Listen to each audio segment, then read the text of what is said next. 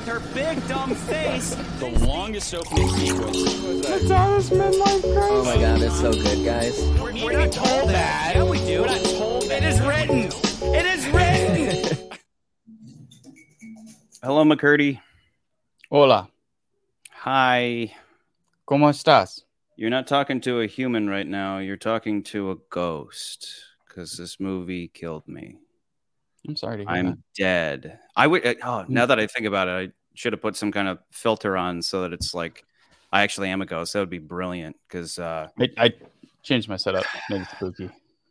oh, I, ju- I didn't even notice that till now. Spooky setup. Fantastic. Here, wait. Orange- let's hold on. light Let's, everything? uh, we need we need the uh, ambience to be correct. Oh God. Yeah. Uh, eh, do you do you know before we even do any trivia of yours? Do you know why? Uh, I know not. It's not like all horror movies have to be in October, but is there any reason why this movie's coming out now? Is it because this is like a throwaway movie and they didn't want to Well, waste October There on it? is okay. We did we didn't I don't think we we mentioned it, but like back when they announced this movie, it was meant to come out in August, which is a telling sign. But yeah, this movie was meant to come out in August. Uh It's like the, January of horror movies. The well, no, well, it's no August is like so. Just real quick recap. In my estimation of the film, the movie seasons, the seasons of like you know how you have an advent calendar in yeah. the Catholic Church. There's a like there's a there's a McCurdy has a this is the the seasons of the movies, Hmm. if you will. So the summer movie season for me has always started in the beginning of May because the first week of May is always the big Marvel movie comes out, and then it, there's a little bit of a lull in June. July is all the tentpole big movies, which we just saw with Barbie and Oppenheimer and Mission Impossible.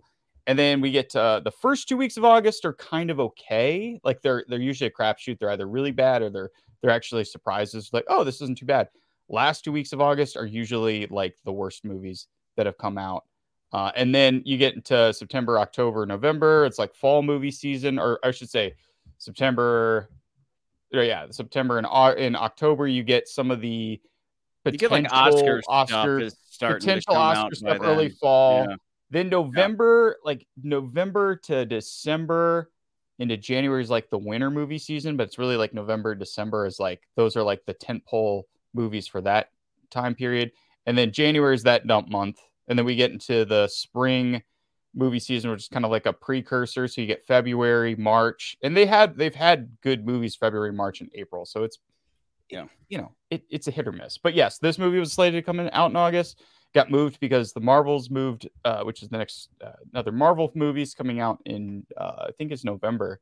So they moved things around. So they they pushed this movie up instead of uh, where it was originally. So, but as far as your earlier question, I have no idea. I've always assumed that it's because they could probably get DVD sales or you know on the secondhand market of it if they for push it into Disney so- Plus by Halloween. Maybe that's where right or something like they, they they'll have it for later. So Yeah, yeah. But and everybody has a star-studded yeah this movie has a star-studded cast it, it's like they they were trying to make it a a uh, um a big budget movie so Yeah, Yeah. and and um and then things happened. Anyway, anyway I'm gonna do my thing. Cool. All Oh right. wait. See, I'm I'm just I'm I, I went for a, a, a nice hard workout after this movie, so I'm a little behind because movies like this movies like this are the opposite of Oppenheimer. I walk out of an Oppenheimer and I go, Wow, good movies can still be made. And then I see something like this and I start to think, Have I ever seen a good movie? Are all movies bad? Am I just old? You know, that's that's where my head goes. yeah So then I got to get on the bike, hit the rower. So anyway, Haunted Mansion isn't a movie. It feels more like a secret government IQ test. Anybody that doesn't laugh gets put on a watch list for being dangerously intellectual. Joking aside, it's nothing more than a payday for aging actors simply trying to fill their Disney contract movie quotas, as well as a payday for the producers who have those same high profile actors say things like shop at CVS and gee, I'm hungry. Let's go get a Whopper cooked fresh from Burger King. This poor excuse for a movie is a sad reminder that postmodernism is cancerous to storytelling. Everyone seems stupidly self aware that nobody is taking this seriously. Meanwhile, you could take any single line from this movie and give it to any other character, and nobody would know the difference because nobody has a distinct character while simultaneously everyone is the comic relief. It feels no different than Cocaine Bear, where the director said, just say funny stuff and be goofy. There's no story going on, nothing carrying us from beat to beat. So by the end, you're begging for the afterlife. You really liked this movie. yeah, I think in, in in if I'm if I'm going through specifically like the movies that have been the hardest to get through, I've never walked out of a movie in my life. Some people pride themselves on. They're like, "Oh, that movie." I walked out of that, and I always go, Yeah, "Then you don't yeah, have an yeah, yeah. opinion. You if you walk out, you don't have an opinion." So, um, I mean, maybe maybe maybe in the culinary arts and like critiquing a pizza, you can you don't have to eat the whole pie to have an opinion. but when it comes to a you're like, movie, yeah. you should watch the whole movie. Sometimes it'll come back by the end, but in terms of like suffering, um, I'd say uh, something like Knights of the Zodiac again was it was it was tough to get through, but at least there were a lot I- of I had a- about, like how bad it was. You know, like Scott and I were Yeah, there. cracking up. Yeah. But, yeah, uh, there's some uh, stuff. This movie has. There's like one laugh. I had one time I actually laughed in this movie. Mhm. Um, but yeah, you and I will get into it because there's a lot. Yeah. Not that we're going to be on this. Not that we're going to be on two sides of the argument. I think we're both in agreement. This wasn't a good movie. Um, but uh, and and a lot of the same reasons. Like you kind of hinted at certain reasons. I was like, yep, yep, Yeah. And I'd say too.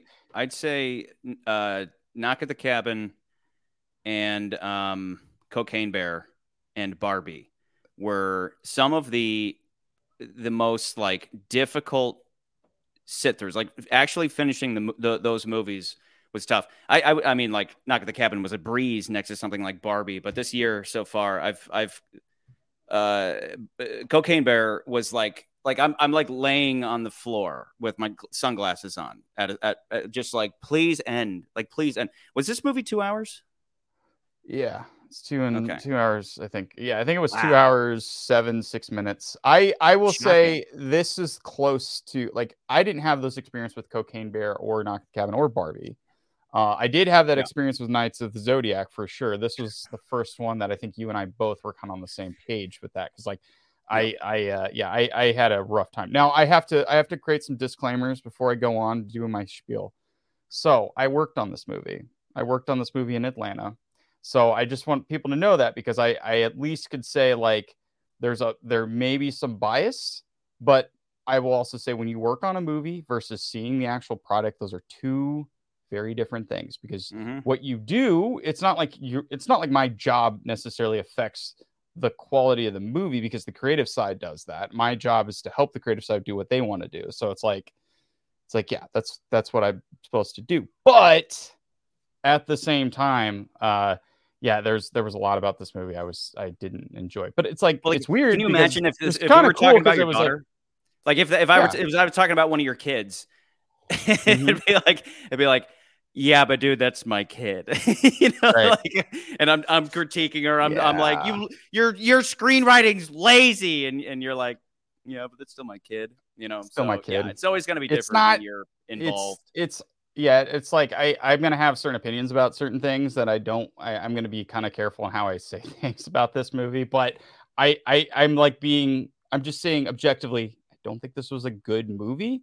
Um. Yeah. So anyway, let's just go ahead and get into get into it. And unfortunately, I, I will talk a little bit more about working on it if anybody has any questions. But uh, As of don't now, think I have a anything- single I can't really say anything too I- negative about it.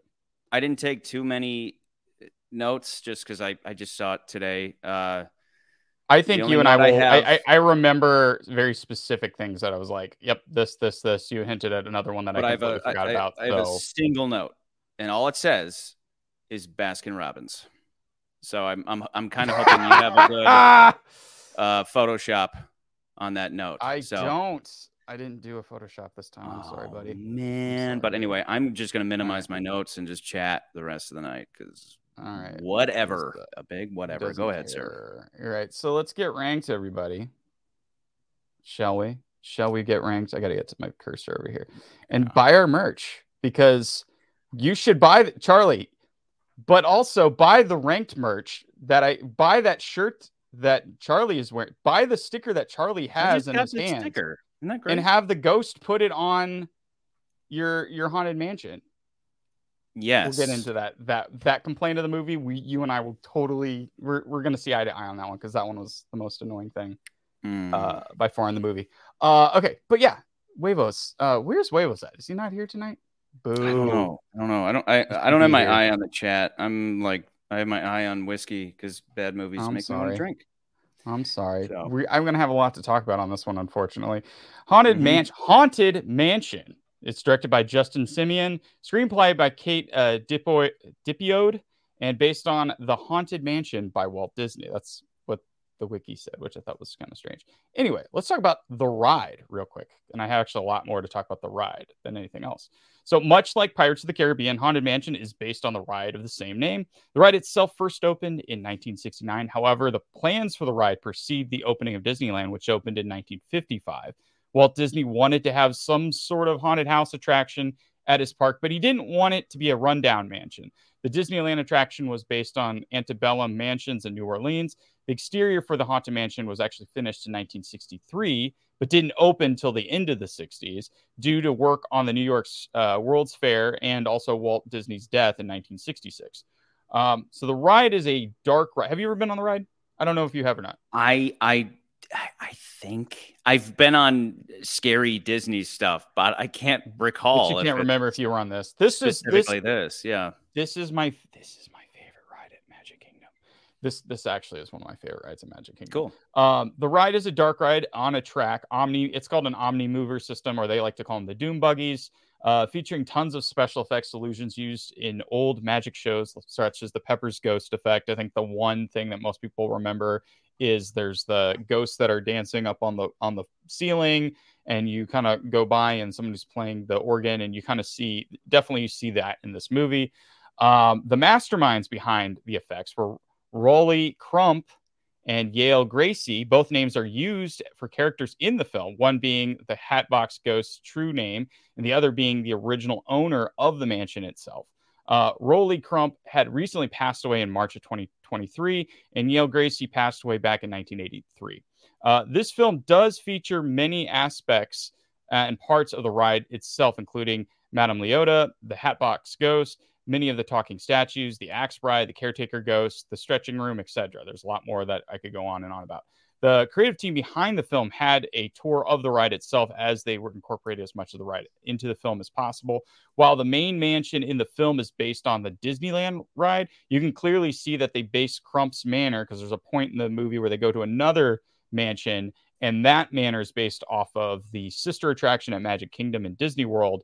Uh, one scene features the stretching room, which is the Disneyland attraction, is actually an elevator that lowers guests into the ride. At uh, the Magic Kingdom version, it just stretches the room so they can kind of keep the same thing from the Disneyland ride to the Disney World ride.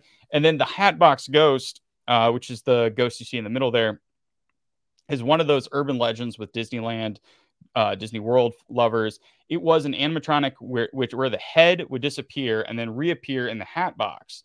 Uh, it was a part of the opening of the ride, but was quickly decommissioned after it did not work because basically they shined a light here and with a special type of light, like a black light, and then it would shine on the box. The problem is you could you could tell, so they just got rid of the got rid of it. And then back in, and no one knew what happened to it. It's like they decommissioned it. No one knew what happened to it for the longest time. And then back in 2015, they brought it back and actually installed it into the ride. And I think it does work at this point. So that's part of the reason why they use the Hatbox Ghost in this movie. Now, I think everybody and their mom's going to ask me, you know, well, wasn't there another Haunted Mansion movie? I'm like, yes, there was. Uh, that one's called The Haunted Mansion. This one's called Haunted Mansion. It's the only slightest distinction. Um, and that one was released 20 years ago, back in Wow. 2003, which makes Real quick, I just really want to say what's funny is uh, that that you have these multiple disembodied heads, right, including the one you were just talking about, and then there's that urban legend that Walt Disney's head is frozen somewhere underneath, you know, Disneyland or Disney World or whatever. right.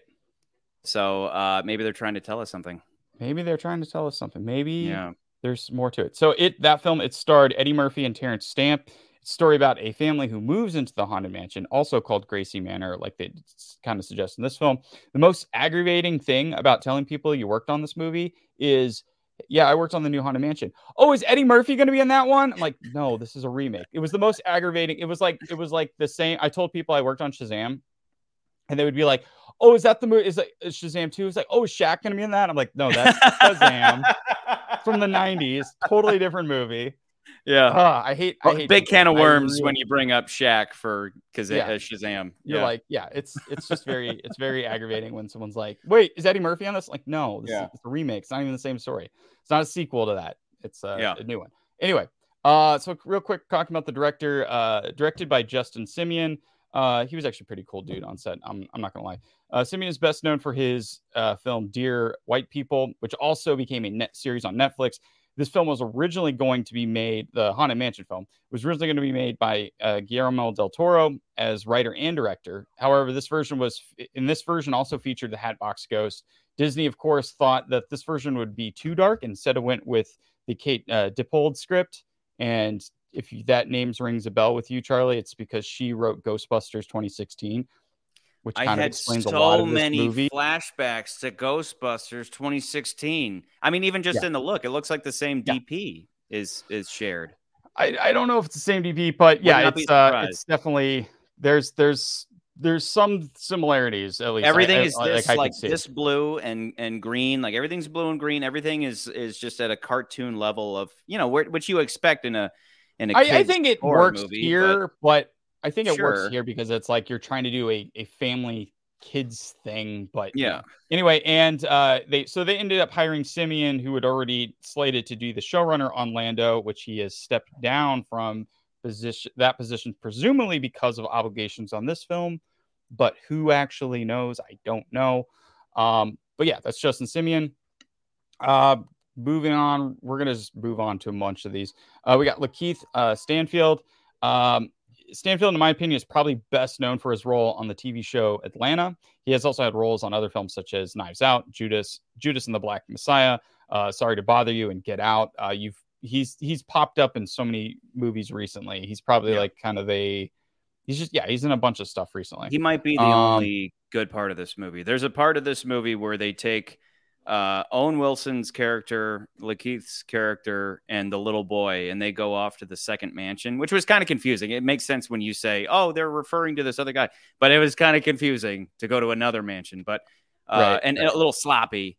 I mean, but uh, those three going off together, I was like, oh, good. It's almost as if they realized that these are the only good characters. And so they're just going to take them out of the picture going on at the first mansion to a second mansion so we can kind Yeah. of enjoy just being with them. He's the only person given a character, the only person given any kind of motivation or backstory. He's given an arc. well, he's the main character. He's given an arc. Um, Yeah. yeah, there, there's there's definitely like something more going on with his character than anybody else. But I I do th- Yeah. I, Like, that and he's trying. said, I, he's the only one trying. Everybody else is like, "This is a joke. Who cares?" And he's like, "No, Right, I'm right. the lead. I'm I'm taking this seriously." And I felt uh, like I felt I'm like I'm, I'm going to throw his name into the hat for toast. I think he's right He's right. the guy because he There's gave a there was moments for me that I felt like he it was like it was almost like and again I I have my own weird bias about this movie, but it almost felt like he was doing the serious bits when he had to do the serious bits and then there were but, but again some of the stuff is in the script where I, I was like why would you do that moment here that makes no sense for the Yeah. characters for anything that's going on um so it Because was like he Baskin was kind of back and forth because Burger well we'll King. get to the baskin robbins we'll talk about we'll Because talk about CVS. costco baskin robbins cvs all the all of that we'll talk about that later uh, we got Mm. Rosario Dawson. She plays. why isn't my thing? Uh oh, what's going on? I think Let me see if I can do it. Can I do it? Let me see. I don't know. There you go. There you go. Okay. I don't know. It stopped doing it. It stopped working for two seconds. Oh no. Uh, you got Rosario Dawson plays Gabby. Uh, Dawson's first major role was in Harmony Korine's written film Kids. It's about drugs, sex, and they're all kids. She was in Kids. No Oh, way. Yeah, I I've never seen the movie. I've just heard it's a really messed up film. Uh, Yeah, yeah. About kids, AIDS, a lot of really uh gross stuff. Um, not gross. enough. Ironically named titled Kids. Ironically, yeah, because it's yeah. not for kids. Um, no. Uh, but you've probably seen her in everything from Sin City, uh, Mission Impossible, or uh, Mission Impossible, uh, Men in Black 2, Clerks 2, and she was playing, she plays the live action version of Ahsoka in all the new Star Wars stuff. And there's coming out with a series, uh, I think, end of this, I think in August. I think her series comes out very soon. So I'm actually looking forward to that. Um, I'll also say she was actually probably the nicest person as far as cast members on set, just always I very believe it. open and very friendly. But I've heard that about her on other sets too. That people said, "Oh, she's just she's very open and very nice to be around." So Hmm. she was really cool. I liked her. Yeah. Uh, and then we got the rest of the supporting cast. Um, I'll just run through these names. Some of them are just like, yeah, we got Tiffany Haddish. She plays Harriet. She's a stand-up comedian. Uh, she's been acting since 2005, but her breakout role was in the film Girls Trip in 2017. You got Owen Wilson who plays Father Kent. Uh, of course, we got Danny DeVito who plays Professor Bruce Davis, and then Chase W. Dillon plays Travis. Uh, he- Travis, he- uh, he's mo- uh, Chase has mainly done roles on television, so this was kind of like a, I think one of his first big movies, per, to say, and of, of course, he's like an up and coming young child actor. So there's that. Then You got that wrong though about Owen Wilson. He uh he just played himself, Oh yeah, no, I, I, I, you're right. Which is never a bad thing. Never ever a No, bad it's not. thing. It, it definitely he- felt like he was playing. Yeah, I, I, I had said that to somebody. I said it felt like Owen Wilson was just like, well, I'm just gonna be Owen Wilson here, okay? Like I'm just, just, gonna do my thing. here. Yeah. I'm just gonna be Owen. It was like he took an Owen Wilson character from another movie and just like stuck him because movie. nobody gave him a character for this movie, and they didn't give There- anybody and else. the thing cha- was, like every like there Dave- was the- Danny DeVito's like, has I'm a just gonna be crazy, you know. Like, Yeah. it's, it's nobody. had- had but that's that's he Owen Wilson had a weird arc. Like it's not revealed towards the end of the film because Yeah. I thought some of the things he brought to the character were really funny, but like it just doesn't it doesn't like even when you first introduced to him, it's just the weirdest thing because he comes in and he's just like, "You want to be a hero?" and the dude's like, "What Yeah, are you? like, What?" Why are And you it's in like- my house? yeah, it's the strangest thing. It doesn't make Ugh. any sense. You're just like you Yeah. feel like. Well, we'll talk. It's it, one of those things once, people once I get past this, we'll They go, they go, but it's a kids movie, and you go, yeah, but there's a million kids movies out there that you can take Yeah. seriously that actually have some kind of clear story. They have characters. You know, this is just one of those where it really is just like a, it's a, it's a uh, pre-sold property. So who cares? It's a payday for everybody all around. Everybody's going to pretend they like it, and then we move Yeah. on and destroy the uh, next franchise. Yeah, Nan said something about like hopefully McCurdy took a kid and uh, could let us know about because this is supposed to be for kids. I didn't take my daughter because uh, it just looked too scary for her. Like she she just personally she's just like not really into any kind of scary stuff. So I was like, I'm not going to Yeah. take her to this one. I would have, but like based off of what I saw, I was like, mm, it might be a little too dark and scary. So I'm not going to take this. kids love everything. They're just yeah, it's Right. it's great.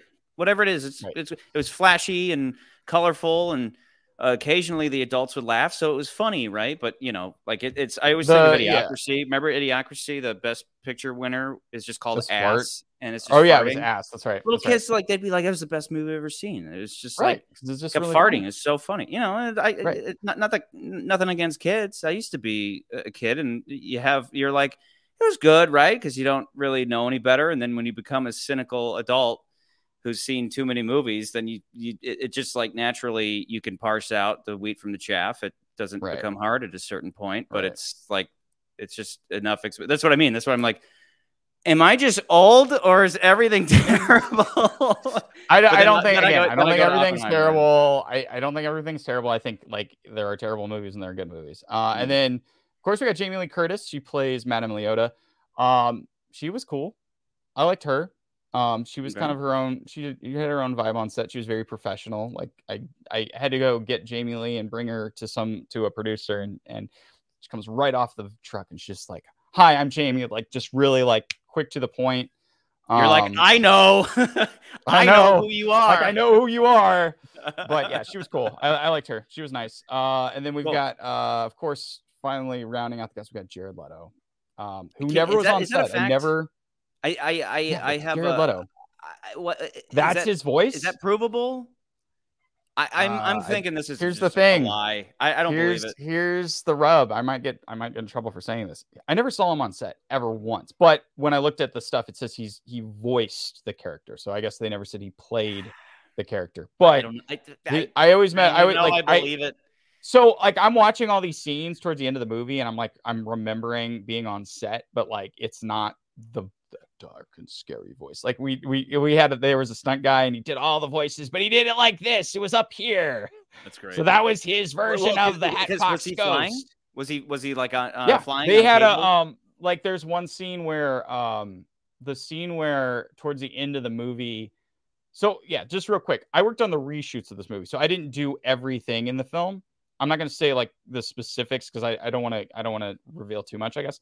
But basically, yeah, I got hired on to do the reshoots for the movie. I'm not even credited, by the way. Like I went, I stayed through the end of the credits. They didn't credit me or any of the other uh, team that was here for the film. So it was kind of like, like on one hand, I'm like, well, that's shitty that I didn't get credit. On the other hand, I'm like, do I want to be credited? so Eh, Yeah, I guess. Yeah, I it's like, it- it- would- should ah, they I have know. though? Should they have? Like, would normally know. that I- I- he- here's the thing. I don't know. Like that was kind of my first time doing like a, a reshoot situation. So I, Hmm. I was I wasn't I'm not aware. I'm just like, okay, cool. But no, they uh but back to the Hatbox Ghost. Yeah, there's scenes where they like they would do they would lift him up in the uh a harness, the stunt guy, and he would do all the lines. Like he he knew all the lines that he had to say for the the scene so that they could time it out. Um but of course it's kind of like that Darth Vader situation when you had um what's his face in the Darth Vader suit and then you had um But but but uh, that was James Earl voice, you know? Jones's voice. This isn't Jared Right. Leto's voice. It could be anybody's voice because they That's Jared manipulate. it Apparently, so it's Jared much. Leto. Uh, O- Well, they also used Jared Leto's likeness too when they did towards the end of the movie. Yeah, like they, they, you they- see there was like a pencil. That's another issue I have with the him, movie. You know, Yeah, there's a there's a image of him, and he's like, yeah, that's that's Jared Leto, and I was like, oh yeah, that's definitely Jared Leto. yeah. But yeah, And that was it's it. supposed to be his voice. Um, he might be, you know, he might be doing some, but I mean, I mean, you think about his voice of the Joker, you know, when he's doing these little like low things. It's like I could see maybe him doing that because it's like sure. he started off as a musician and he does music, and so maybe he just Just like felt like a bait and switch. a Jared Leto's in this movie. Yeah. Like, you know, come see Jared that. Leto, and then you're like, you know, he's a really good actor. I was looking forward to seeing him play a villain, and then I'm like, this is this is just like a cartoon flying around, which is fine, but Yeah. it's not Jared Leto. So uh, that's that's really all I have. Um, uh, is has the Disney Lord, Lords come down and shut us down yet?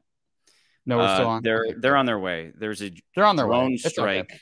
currently Uh, targeting so Charlie, abode. yeah, you said you were like, I'm not going to write anything down with this. Okay, so let's talk about the quick thing that you you had mentioned multiple times. Oh, you want to talk about the Real- list? Well, real quick, is do you have a uh, an initial rank I think here? it's under. I really think, uh, I think it's under Insidious and the Red Door. I think that's where it belongs. Okay, I would and, even um, give it and I- Plane. I, I would, I would, I would. As of right now, I'm thinking just above Cocaine Bear. I just had like Plane at least had. Let's try for a story.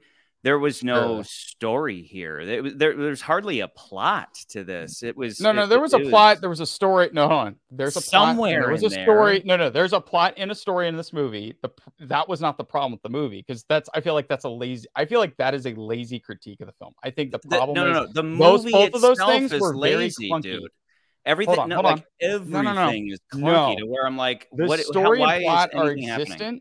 The story and plot exist in this movie. The problem is they're very clunky, and like that's what that's that's not the main thing that I think tears the movie down. I think the main thing that tears the movie down is the other thing we were talking about, where all the characters aren't acting within character to to make the comedy, which is the thing that you'd said about Cocaine Bear, because I felt like. Yeah. yeah, Everybody they, in like, Cocaine like, Bear's like, look how funny I am. I'm being look uh, like everybody was performing Yeah. like that friend you have who can't ever Yeah. turn it off. You know, where you're like, Right. hey, dude, we're all just it's first thing in the morning. We're drinking coffee right now. Uh, You don't need to be funny all the time. Just like just relax. And it's but it's like no, like I'm pouring the coffee all goofy. You know, that's that's everybody Right. movie. That that works for one, maybe two characters.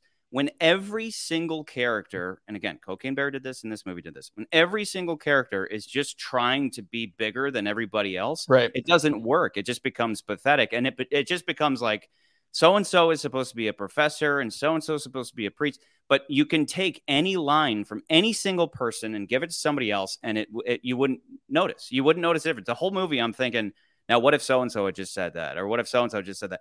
There's no characterization, and then and and I'm I'm serious. The story is.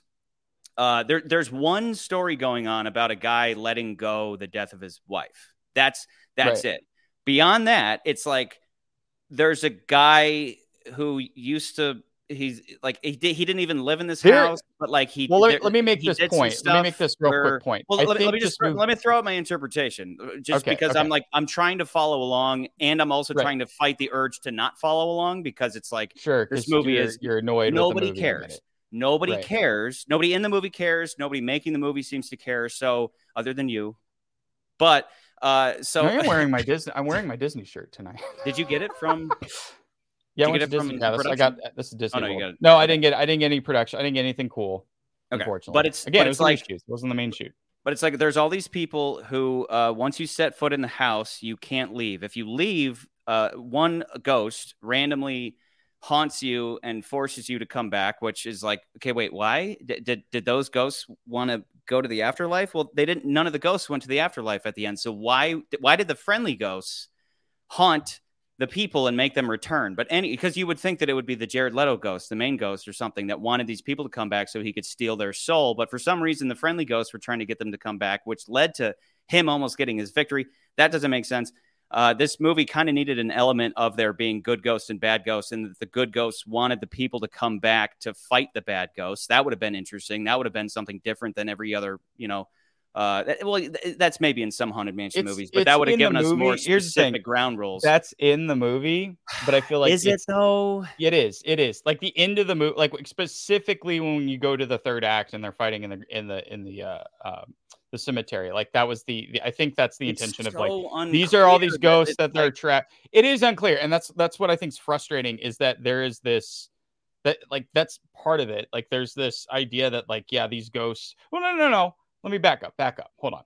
Because there's a moment they they do lay down the breadcrumbs of this idea that's in there, and I feel like it's just it's so washed down by uh, a bunch of other stuff that it's kind of it's hard to pick Look out. how But good I'm if you remember, hold on if you remember in the movie though, if you remember like uh the the main character was talking about the ghost and he's like that's weird and they're like what?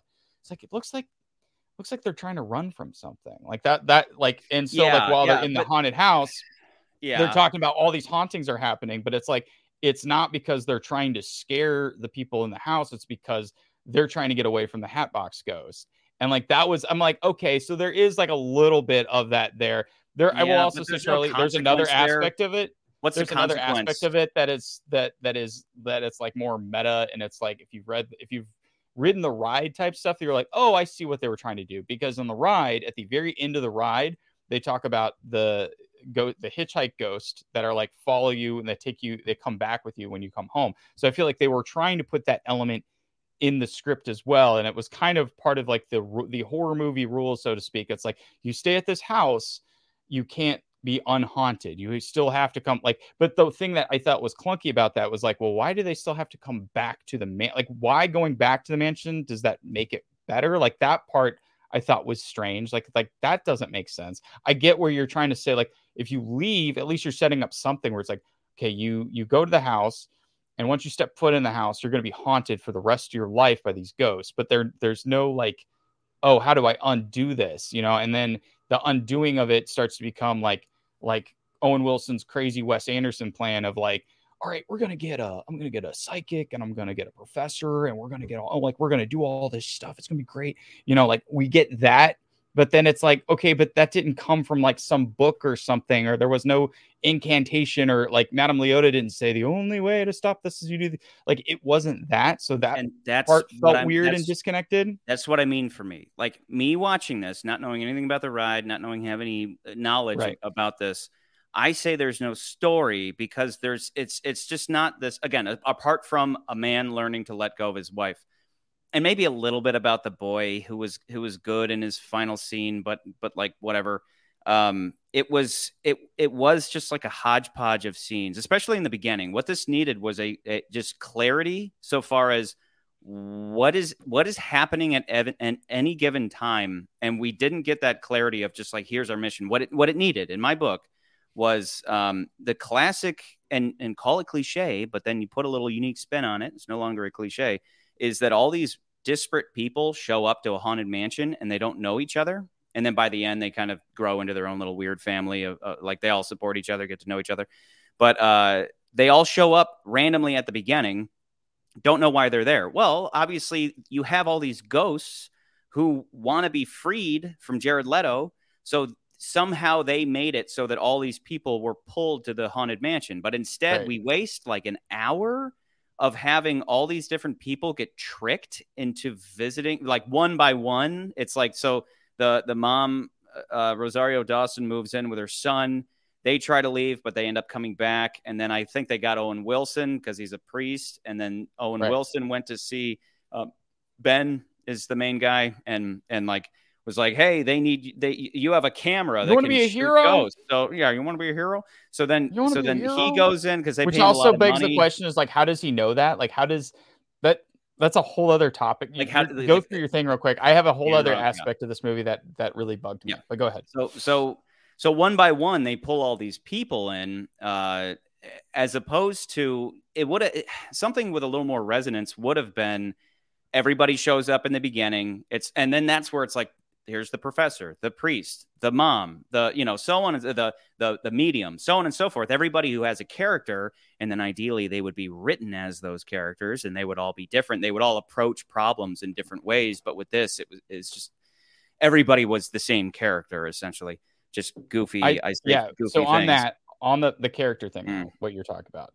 Um, yeah, there there's an aspect of this movie that I felt like they're it's like they start to hint at like a character, but then the the movie just like drops that for two seconds, decides to do something weird. Like Yeah. for instance, like Owen Wilson's character, there was like this, they were hinting at some kind of arc where it was like you learn that he was a fraud.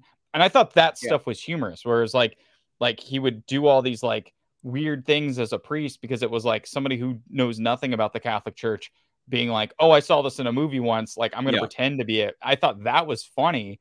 Mm. And then and then it like culminates to he's like, "Well, I'm sorry, I'm actually not a priest. I'm actually a con man." if we and I do in there, this we're gonna to make money. Yeah. He's like, I do this to make money. And then he's like, Yeah. so I was like, okay. I'm like, all right, well, you could have kept that like con man story. But then like I felt the same with with uh Harriet's character with the um Tiffany Haddish character was like like I'm like, was she meant to be like a real median? Because they like they present it like she is, but then later in the movie, it's like she's not sure of herself. So I was like, that's like I would have loved that part of it if if they they made this theme overarching thing where it's like these people that came to the house like they got all these experts. They're not real experts. Like they were all frauds. Um like, Yeah, that i think would have been interesting. That would have Like- been like even the professor. Like, Like, the if the ghosts, the, ghosts all bring like, them "Oh, I- there to to like Yeah, what if- humiliate them or something because they're all frauds. Yeah like what if they were all frauds and then like the professor also like you find out like what if he um he's like oh he's like this really uh held held in high esteem guy but he's like actually i just stole all this information from another guy who's who died and he just passed this along to me and and so i wrote i took his notes and made this book and then i took all Yeah. the credit and like that it could have been something like that and then they Yeah. all like have to like learn their lessons of being frauds but then because like they like it would have been nice if they they all were like they, they all have to oh well we that feel like we're frauds together. and then and then they're like we're all Yeah. frauds but then we're to learn from our mistake and actually do the thing that we like think we're supposed to do so like they have Yeah. all the characters could have that arc another part of it i thought was weird was like yeah so that like there was that but i felt was weird is like like pretty much what you were saying is like characters would say things that just felt out of character like like the one scene that really drove me nuts where i felt that way was the, The um seance the, scene? um hibat the hibachi scene That too. um oh the Like- seance okay i will talk about, we're let in talk about hibachi real quick bar. Like, uh, and that, the hibachi like, bar was like real- the quick comment the though class- between every this whole movie that should have just taken place in one location one single haunted mansion from beginning to end maybe like some one a, a scene or two to set it up and but and then maybe one at the end but the whole movie should have just taken place in the haunted mansion and and and maybe use flashbacks or or whatever to establish characters doing different things and esta- whether it be the fraud route or, or anything else. But yeah suddenly we're in a, a, a, hibachi uh what what's the Benihana's? We're suddenly we're in like a Benihana's and it's just because uh so like Danny DeVito we can establish that he's just the as goofy weird as no, the- everybody else. The weird thing about that scene was like it was okay. So in a like just general classic like let's get the team together type movie or story, you have to convince different. Like I've seen it in a million movies. You've seen it in movies Yeah. where it's like about getting a band together, getting like an Ocean's Eleven where you're trying to get the team together, and like Yeah. it's like okay, I'm on board with this. Like I in the beginning of the movie, it's like okay, I see where it's it's kind of all these characters are coming together. I get what they're trying to do. So they have to go to a professor who knows a lot about the architecture of the building and all the places around. So they find a historian. They find uh, Danny DeVito. He's uh, at this local college. So they meet him, and then he's like, he, he's like really interested in going to the house. But then Yeah. what's really strange is we cut to the scene where they're at a bocce bar and they're they're still having this conversation, which doesn't seem out of sorts for me. But I, w- what was weird is like they do this thing, and then all of a sudden he's like he's wearing a raincoat, and you're like, why is he wearing a raincoat? And Yeah. then they start throwing shrimp at him like they do at these Benihanas, and he's trying to catch the shrimp. And I was like, why? Like that was that was the scene where I- that was the moment. That I know. was the moment that felt like a Ghostbusters 2016 moment for Yeah. me. Where it's just like, Wouldn't it be funny really if? And you go, yeah, that would Yeah. be funny in like a like uh, that. That's where but it's not improv true has to a taken character. improv has Yeah. taken over comedy to where it's like, wouldn't it be funny if? And maybe on set the day of, it's really funny to watch Danny DeVito do something goofy. But for an audience, like, have you ever seen either stand up comedy or an improv show, and then you've you, you watch a recording of it? And I'm not saying this is true all the time because obviously 99% of our Mm-hmm. I intake have. of comedy is is is mediated. So, but when that happens, sometimes this thing happens where uh you're like this was funny in the moment. Well, it's funny because it's organic in the moment, but then if it's not good enough, it kind of shows once you watch a replay of it. So, uh something like that, it's that's overtaken what's supposed to be funny films again, like Cocaine Bear I where don't think that wouldn't it be funny like improv, like though, like but- remember in um well no, but I- I'm I'm trying to illustrate a point not I'm not saying that the whole thing's improv I'm saying it it feels like it's like oh yeah it'd be it'd be really funny if this thing happened but it's out of character and it doesn't make sense contextually and that's the like uh, the the one of the big ones from Cocaine Bear was when that remember the guy from Game of Thrones the big red beard guy his Mhm. wife or whatever gets brutally killed by the bear and then the little boy meets up with him like one the mom and the little boy meet up with him yeah, and- that and- that and- scene had it's like its own issues too. but but but my point Yeah, being go that ahead, it's go like ahead, wouldn't ahead. it be funny if he if like he's crying about his wife but he's like can i have some cereal you know and then he like reaches into the kid's uh, frosted flakes and he eats one it's like it just shows a director that can't rein in the actors. And that's what i see throughout this whole movie is like wouldn't it be funny if like what if what if i'm catching shrimp and you're like what does this have to do with the, the what does this have to do with the plot or the story? It, it's just trying to be funny in the short term. So in the long Right. term i just go this is like the opposite of an instant classic. This is the type of thing where you could have this story that is uh, just just has that through line throughout has like clear motivation for everybody. And that's that's why i say I don't read a plot or story other than one guy learning to let go of his wife, which is like he tried, like LaKeith, right? He really tried, and nobody else tried. Uh, they were all just trying to get a, a shameless payday, and the plot ends up just being like, like you have these mechanisms, like if you enter the house, you can't ever leave because they'll bring you back. Um, and then and then for some reason that's counteracted when like Jared Leto's ghost forcibly shoves them out, and then Owen Wilson even says, "This this ghost can't make up his mind. It's it's uh." First, first he shoves us back in, and then he's shoving us out. It's weird, and it's like, yeah, okay. So we, we're establishing that nobody knows what's going on. But my point being that there are these elements that could have added up to something, but in the end, I'm I'm just like, okay, so now the big mission is to go to another haunted mansion and to get a hat. And then that's the whole thing is that if we just have this hat, because it was like you need a personal item. I get it. It's like Yeah. kind of voodoo type of stuff. You need the personal item to banish him or whatever. But it's it's like in trying to avoid cliche and by doing so, like like okay, for example, I knew the I knew the movie was going to be postmodern garbage the moment that the first thing that happens is uh, be- beyond LaKeith is the mom and son show up to our very just like generic haunted mansion, right? Like, um, which which I'll give them credit. Like they're trying to match the the ride haunted mansion. So sure, for some reason they're Right. moving into this haunted mansion. Why ask questions? Whatever, uh, I can accept that. But the boy starts to have scary things happening with ghosts. You know, so you're like, okay, cool, cool. And then um, uh, he walks down the stairs. He's like, "Mom, I want to leave." You know, the first thing that ever happens in a haunted uh, house story is, is someone's like, "We should leave," and it's like, "We can't leave. We just moved in." You know, classic, classic scenario. And Right. And uh, this is the postmodern garbage part. You know, the "Wouldn't it be funny if" part, where uh, the boy says we need to leave, and Rosario Dawson says we can't, and you know, ghosts don't exist. And then in that moment, uh, uh, the the um the knight, the armor, the empty armor, Yeah. the haunted armor is suddenly standing in front of her b- behind the boy, and she just looks at him and goes, "Never mind, we're getting out of here immediately." And it's the it's that moment where I was like, "This is this is going to be Cocaine Bear. This is going to be one of those movies that nobody takes seriously because in reality." Anybody would scream their fucking guts out, just like the opening of Right. Ghostbusters, right? That Right. librarian screaming and running.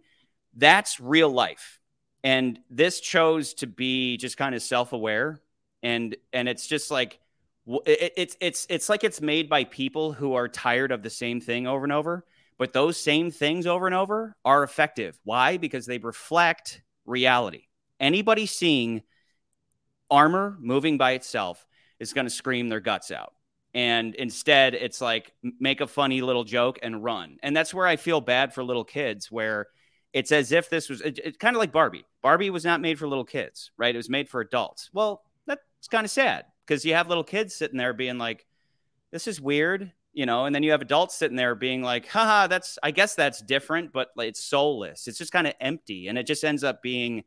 Uh, a waste of your time. It, it, it's like go go back and watch Casper. Go back and watch anything that actually takes itself a little seriously instead of this thing looking for cheap laughs from minute to minute and actors trying to. I think to Casper would have been another. a good. I think Cat. When you say Casper, I'm like, yeah, that would have been a good template for this movie because there are elements in this movie where I felt like, yeah, you could have gone the Casper route, and I think it would have worked a lot more. Oh, but everybody's There's- seen there's this- Casper. No, but who cares? Just I, I don't. I don't replicate think that it's that. it's I really don't think it's that. I just think that, like, I honestly, I, I, I can't say whether or not like this was actually going on or what was the issue. I just felt like the movie does feel like there's a lot of people, like people's handprints are all over this movie. Like one minute's one thing, another minute's another thing, and that's what felt weird. Speaking of which, because you had brought this up earlier, the most aggravating thing of the entire movie is the it's like every line has to be sponsored by a company and that was Yeah. the that was the most Oh annoying no, that's, thing that's i didn't so find funny. it was Isn't that funny? No, That it's wasn't not funny. It's pathetic. that to me was worse than like your gripe with the the baskin robbins thing i was like i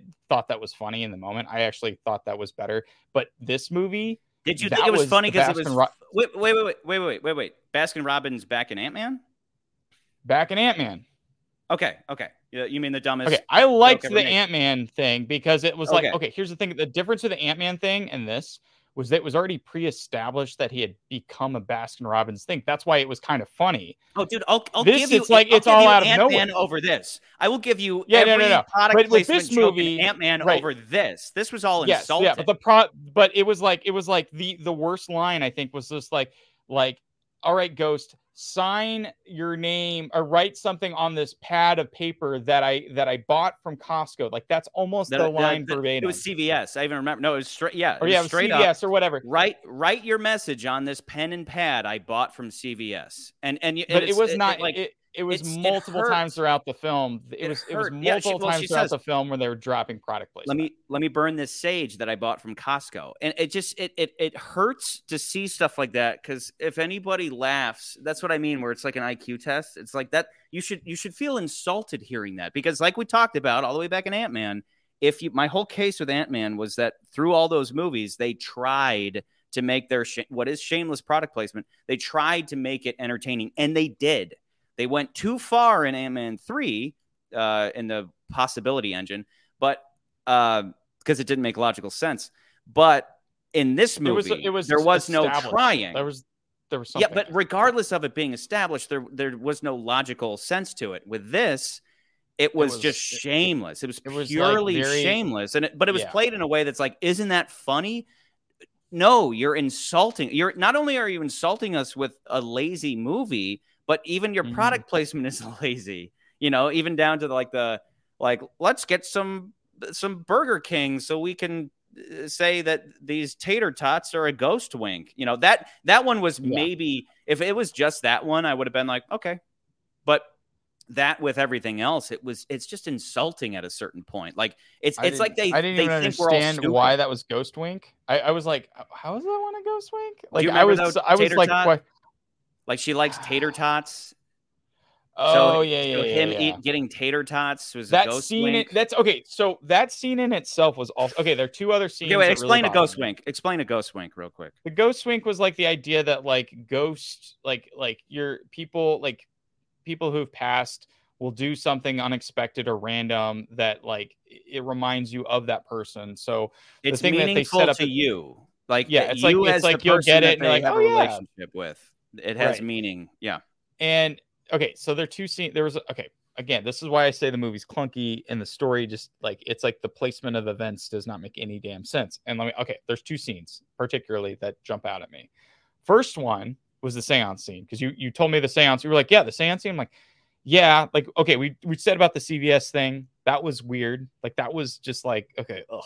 but the thing that really bothered me the momentum of the plot let's just say the momentum of the plot is that these characters have all come together. They're trying to figure out they're, they're trying to understand the haunting and they're trying to understand what they need to do to stop the haunting. So we already know that things are in motion. They're, they're the the characters are picking up clues. Like we talk about any bond movie they're going to get a clue bond's going to get a clue it's going to take him to some place and he's going to try to take that lead and go someplace with it. So we're already in the momentum of that and she actually has a harriet the um, tiffany haddish character actually has a moment where she like she she gets some sort of information about madame leota um, and she reads the book and and and she knows where she's at or something like i don't remember exactly the specifics but she figures something out. So the logical thing to do as the characters would have been like we need to go to that room or we need to find this thing or whatever that is right but instead of that instead of the logical like what a character would actually do in that moment because we're already in the momentum of the scene um, our main character puts the scene to a halt to ask if she can call talk to her his dead wife. And that was like i was like what? That scene feels like a scene like that to me is like that's a personal thing. That's something you talk about like between them going to the place that's not something you talk about at the moment like Yeah. we already know the the the stakes are raised enough we're like this something's going on we got to And then stop she this says thing something like, uh, "So you are the tormented soul." Uh, I, I no no no it wasn't that it was it was just the fact that he stops the momentum she said of that, what was that- going on just to tell her Yeah, yeah the medium she, she said that. She was that like, "So you're the tormented soul," and and I like uh, that's what I mean. I'm so distracted by how nobody is a character. Like no nobody actually is a unique person. Well, hold on, hold on, hold on. There's one other. There was one other scene that I was don't like, like follow there was another scene. There was another scene that really felt very clunky and just like it, like that was. Which there's one? another scene that was even more Ghostbusters 2016 because that scene was like that felt like why is this moment here? That moment should be in another scene later in the movie. Yeah. Um, you know, like a private thing where he takes her aside and say, "Hey, look, my wife passed away," and like he could reveal that at that moment or something like a little more deeper. But it just feels weird in that moment, in particularly. The other big one that really stuck out to me was the um, it was a part of that ghost wink thing that you're talking about, where um, you know his character has this really he reveals basically to all of the other people in the house that is with him, um, you know, my wife passed away this you know like like this is why i'm doing all this stuff is because like i i you know i was an astro uh, I, I was learning about how to do this particle camera and all this other stuff. And then my wife unfortunately passed away and like we had an argument. Like it's this really sad story. But like it's underlined with like she ate cheese fries and cholesterol and all this other stuff. And so you're like i'm like think about like i like i remember reading it and being like what? Like like you're you're what is this scene? Like are you trying to are you trying to say she died because she like had heart problems but like that's Well, not he, how he was she like, died She would have died soon anyway, and he's like, he's like, yeah "Ah, yeah and then they're making man, I joke and then like and then and then the whole moment is cut like by like that the humor of like oh she probably would have died of high cholesterol or something and i'm just like where did this movie just like take a huge left turn at that moment i was like because nobody cared that's about this weird. movie. Like nobody gave weird. shit. It, someone it thought it was funny someone Wouldn't- thought that was again, funny and i was like just like cocaine bear i can't say it enough this movie this whole movie is wouldn't it be funny if and it's and what you need just like i said in that episode is you need a director to go yeah that's funny now but that's going to end up on the cutting room floor maybe we get a take of that but then let's all let's all let's all take a breath and let's all stick to the plan. And the plan is that a you know the professor guy should act like a professor, and the medium should act like a medium, and everybody should probably.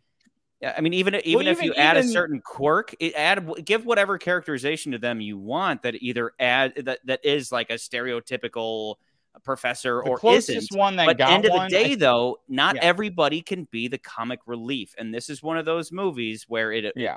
everybody Everyone's will forget it, hard. and they'll go right back, just like Ghostbusters. Everybody forgets about 2016, and they only go with the original. I I probably saw the Haunted Mansion, but I don't remember it. Like you said, it's 20 years I, I saw it too, But- and I don't remember any. but of it's but, But like I- I- that go back to that because I guarantee Eddie Murphy probably put some effort into it. Where it was with this, this was just like, uh, oh, if you're gonna do this movie, then you also have to. You, we have to sign you on. You, you're you're obligated to make this many Disney movies. So they're just like, I can just go to New Orleans for a few days, Atlanta for a few days, and and have a good time, and and just like check one off the list and get a payday. That's what this feels like. It's just payday the Right. movie for everybody. this. Um, and then, and then weird there the was- joke. We the joke is another weird gripe.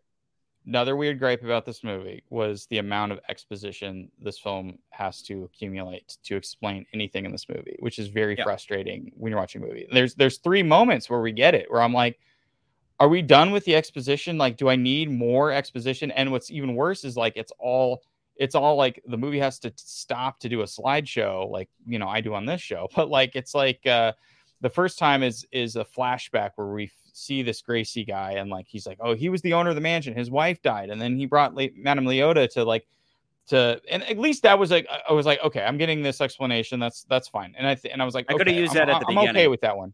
I could have I was okay with that one. beginning. I was you like, know? she had, but it was like to learn, teach the characters, like, oh yeah, so she was doing all these seances, but every time she did a seance, it brought a different spirit to the the place, but it wasn't his wife, so he kept doing it and doing it. Um, and then it was like, then they they introduced the Hatbox Ghost, so that we do that one, and then later in the movie, we get another exposition about the hat Hatbox Ghost and like who's the hat. It was like the movie had to pause and be like, who's the Hatbox Ghost, and then we had to see this another an entire animation of this character that they created where it's like oh this is the hatbox ghost and there were other moments in this movie where it felt like uh, even even the very beginning was just like i felt like we were being told the information rather than being shown it um, like specifically i think owen wilson's character when he when he talks to to ben the very first time in the movie i think he's like he's laying out all this stuff but it felt like it feels like you're just telling us the plot of the movie versus that's like, why I'm. That's why I'm going to keep going back to there was nothing to follow from scene to scene, which for me is there is no plot and therefore no story, other than Ben, because it's if you are really doing mostly just just tell. I, I just I need something to visually anchor me, and that visual anchor would have been just staying in the haunted mansion the whole time. But when I'm when I'm having a hard time following along, and the the, the poor characterization it, it it just it's it ends up just being this thing where i'm like i just i just want this to end because it's like you've you've already lost me and and even like what is the the core of this story is it really just you need to get a hat so you can defeat bad guy because bad guy was just like that's killing people That- you're you're talking about the plot of the story I, I I know, but but but uh, my whole my whole up. case is that it has neither. I think like I think Plane actually had a, a full story, whereas with this, this was just a bunch of people trying to one up each other. Like okay, even even look at the uh, the scene with the sketch artist. So they they're like Mhm. I think it was Oh, just yeah, Ben saw the the ghost, the uh, Jared Leto ghost, uh, the Yeah. Hatbox ghost. So he says, uh, they're like, let's go get a an image of him. For some reason, they need they I well, they needed an image of him so they could like Google search him or whatever. So they go to see a sketch artist, and just like you would see in either Cocaine Bear or Ghostbusters 2016, not only is it uh, that that Danny DeVito and Ben are goofy, but also the sketch artist is goofy, right? The sketch artist isn't just being some like old crotchety guy who doesn't. He's just like uh, whatever. I'm just doing my job. He also is like big and goofy, right? Like so everybody is big and goofy, and they're all just trying to bi- big out goofy each other. To where I'm, I'm just like, this isn't. Not everybody can be the funny man in the scene because otherwise it just it just screams of this movie that nobody's taking seriously. And then if nobody's taking it seriously, why should I take it seriously? Oh, it's a kids movie. I don't care. I don't care if it's a kids movie Right. because kids movies can actually be really fucking deep. You know, Yeah. how many times did I cut to Pinocchio in the Quantum of Solace episode? You know, it's not like every. It's it's just movies like because like you said, you, you said that it's a it's a it's a it's a lazy assessment. I don't think it's a lazy assessment if there is no story to grasp onto, and and part of that is Well, no, plot again, like what my my follow. argument was that hold on, my argument though is that this there is a story there. I'm just saying the story is told very crappily, and that's what made like so I don't like I like I hate when people say, "Oh, the movie has no plot." Well, if the movie had no plot, we would be sitting in a single room not doing jack shit. Like there there wouldn't be anything So to call it- the plot. call it if there was no story, if there's no sure, call it but it, it- but it I'm being just saying but it being extremely I- weak is you and I agree. is no different. It's no different Charlie, than there being Charlie. no plot because there's nothing for me to grasp onto. I mean, this is this literally comes from a ride. This literally comes from a ride That's- that that's carries you from one thing to the next. So you have a, a like a linear logical thing to follow and this didn't have a linear logical thing to follow and it was extremely distracting like even down to the the seance scene where it's like the joke is the uh, uh, she's she's like I need everybody to take this seriously so everybody whatever bow your heads and and I'm going to go into my trance and she immediately starts to snore. She doesn't give us like that like a comical 15 seconds of silence and then a snore. She she's just like, "Okay, everybody and which I guess is supposed to be funny." And then they they're like, "Oh, she's is she sleeping or in a trance?" And then but she's not sleeping because she immediately it's like it's like constantly just trying to be funny from minute to minute. So uh, sorry, from like from like second to second trying to be funny by by I, by un, by ironically overwriting the thing that it just Got it. did because that's funny. Maybe you have to have a balance. of. You have to have a straight man in any com- comedic scene, or else it's you, you don't feel it. You have to have a little bit of You got to have. You, You got to have have, to have some a yeah, through gotta have line of logic. logic. People have to stay, but yeah, even if the logic is everybody is on every, if everyone's like, here's the thing, and I know you didn't like Barbie, but I think Barbie does a better job of this. Is that everybody still follows in line as to what the joke is, as far as like, for instance, when they're in Barbie world, everybody's a part of the Barbie land. They're part of Barbie logic. Like that's Yeah. that's how the movie works. That's why that I think the first act works really well because give it that everyone credit is fitting with that. And the only logic. person, but the only per yeah, it stuck with his logic. But the because the moment when Barbie's like, Have you ever thought about death? That's when all the characters like they react because they're like, Wait, that's not Barbie that's world. breaking that's the not, rules. That's but that's breaking the rules. But that's Yeah. like the inciting incident that helps the movie get along. Yeah, and I That all said in that episode that part that was that was the part of the movie where I was like, maybe this will be good because it gave you something. It gave you the normal, and then it came through with a punch. You guys ever think about death? And and that's where I was like, oh, okay, that's something uh, interesting just happened, right? Well, okay, and then so back to this movie though, it's like this is the counter opposite of that. Where and you and I like we're gonna talk at at bon nauseum about this, right? Like it's Mm. just like we're going back and forth. But yeah, the the issue with this movie is like nobody has a center. No one's no one's no one's grounded. All the characters are just like, oh yeah, I, am gonna do this silly thing, but why are you doing this silly thing? Is that funny? Is there a reason why that's funny? Versus Yeah. like I'm doing this because my character would do this, and I felt like It needs to be a an extension of, of, the character. the only one, the only one that I kind of believe is Owen Wilson, but it's part of because it's Owen Wilson and every character he plays is kind of the same because it's Owen Yeah. Wilson. But there were moments where I was like, like I kind of wish we we had gotten like we get subtle hints of his character being a fraud. Like, and I appreciated like there was a little bit of an effort there to like make that arc kind of work. Um, Harriet's Yeah. character, I felt like they were going there a little bit where it was like, like I I, I thought that it was going to be kind of a typical like oh, I'm a median living in New Orleans, and like I'm actually not really a median. Like it would have been, you know, what would have been Yeah. great is if if they were in uh the seance room or not the seance when they first introduce her and she's at her shop and and then she says that bit of information that like makes them think like oh my gosh she's a real median and then later you would find out that like oh no i actually just looked you guys up online and i saw that you were looking for this and so that's how i knew this is what Yeah. you were looking for or something like, like like if it would and then you were like oh she's actually clever that would have been cool um and then again like we talked about for the professor it was like he not that he necessarily beat a fraud but there was just like he's like he's supposed to be the serious like type and the funny thing would about him would have been like if he's the serious one he's like i'm all about architecture and i'm all about this and i'm just i'm really intensely love all that stuff like make that the funny bits that he gets. Like maybe he's like going through the mansion, like, oh my gosh, I can't believe they use this type of of of thing in the in the in the woodwork or something like that. Like that would have been funny to see his All like insanity of, of all of his thought. uh his obsession. His obsession would have been really funny to see. But like instead we get these off moments of like the hibachi and like grabbing the shrimp, which feel more da- like more like that felt more like Danny DeVito in Sunny and Philly than it did for like this character in the movie. So it like Yeah. definitely takes you it whiplashes you. You're like, wait, what? Everything you're Um, saying would require effort. Right. Yes. Right. So wait, let's go back to this list because I don't I don't think we need to go that far. I think I will I will concede in saying it can be below Plane, but I think the reason I would put it above Plane is I think at least uh this there are some inventive things in this movie. I think it does really well. Um again, it's a bigger budget movie. You're gonna get the bigger budget stuff in the movie. Like for instance, I really did like the stretch room sequence where they, they're trying to get out of the place and the house is trying to keep them there, so they have to stretch. I liked that. I thought that was really cool. Yeah. Um, I liked like, ev- like I, I, I, of liked course had the, Legend of um, Zelda flashbacks to you know I the liked hallways the twisting and right. I liked all that stuff. I yeah, the hallways and twisting and turning. I thought that was stuff was really cool.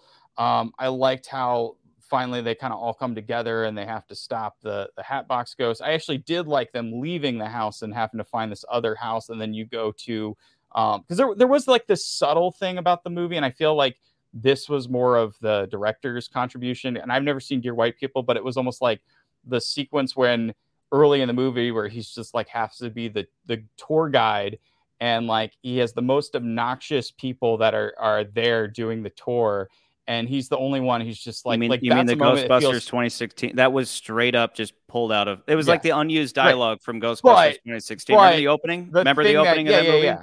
Yeah. that actually was the only part I, I thought was genuinely funny about the movie honestly was the the the tour stuff um but no but with that scene in itself it was like it, it followed more of a, the rules that you and i are talking about you have a character that isn't trying to be funny that is more tired of the things that are the weird stuff that's around him and he's annoyed by it and that works because you're like okay there's there's a contrast here. There's there's already some conflict right here. Like you got these people that are oh i'm so excited to see all these ghosts. Tell us about this place. What about this? Is this place haunted?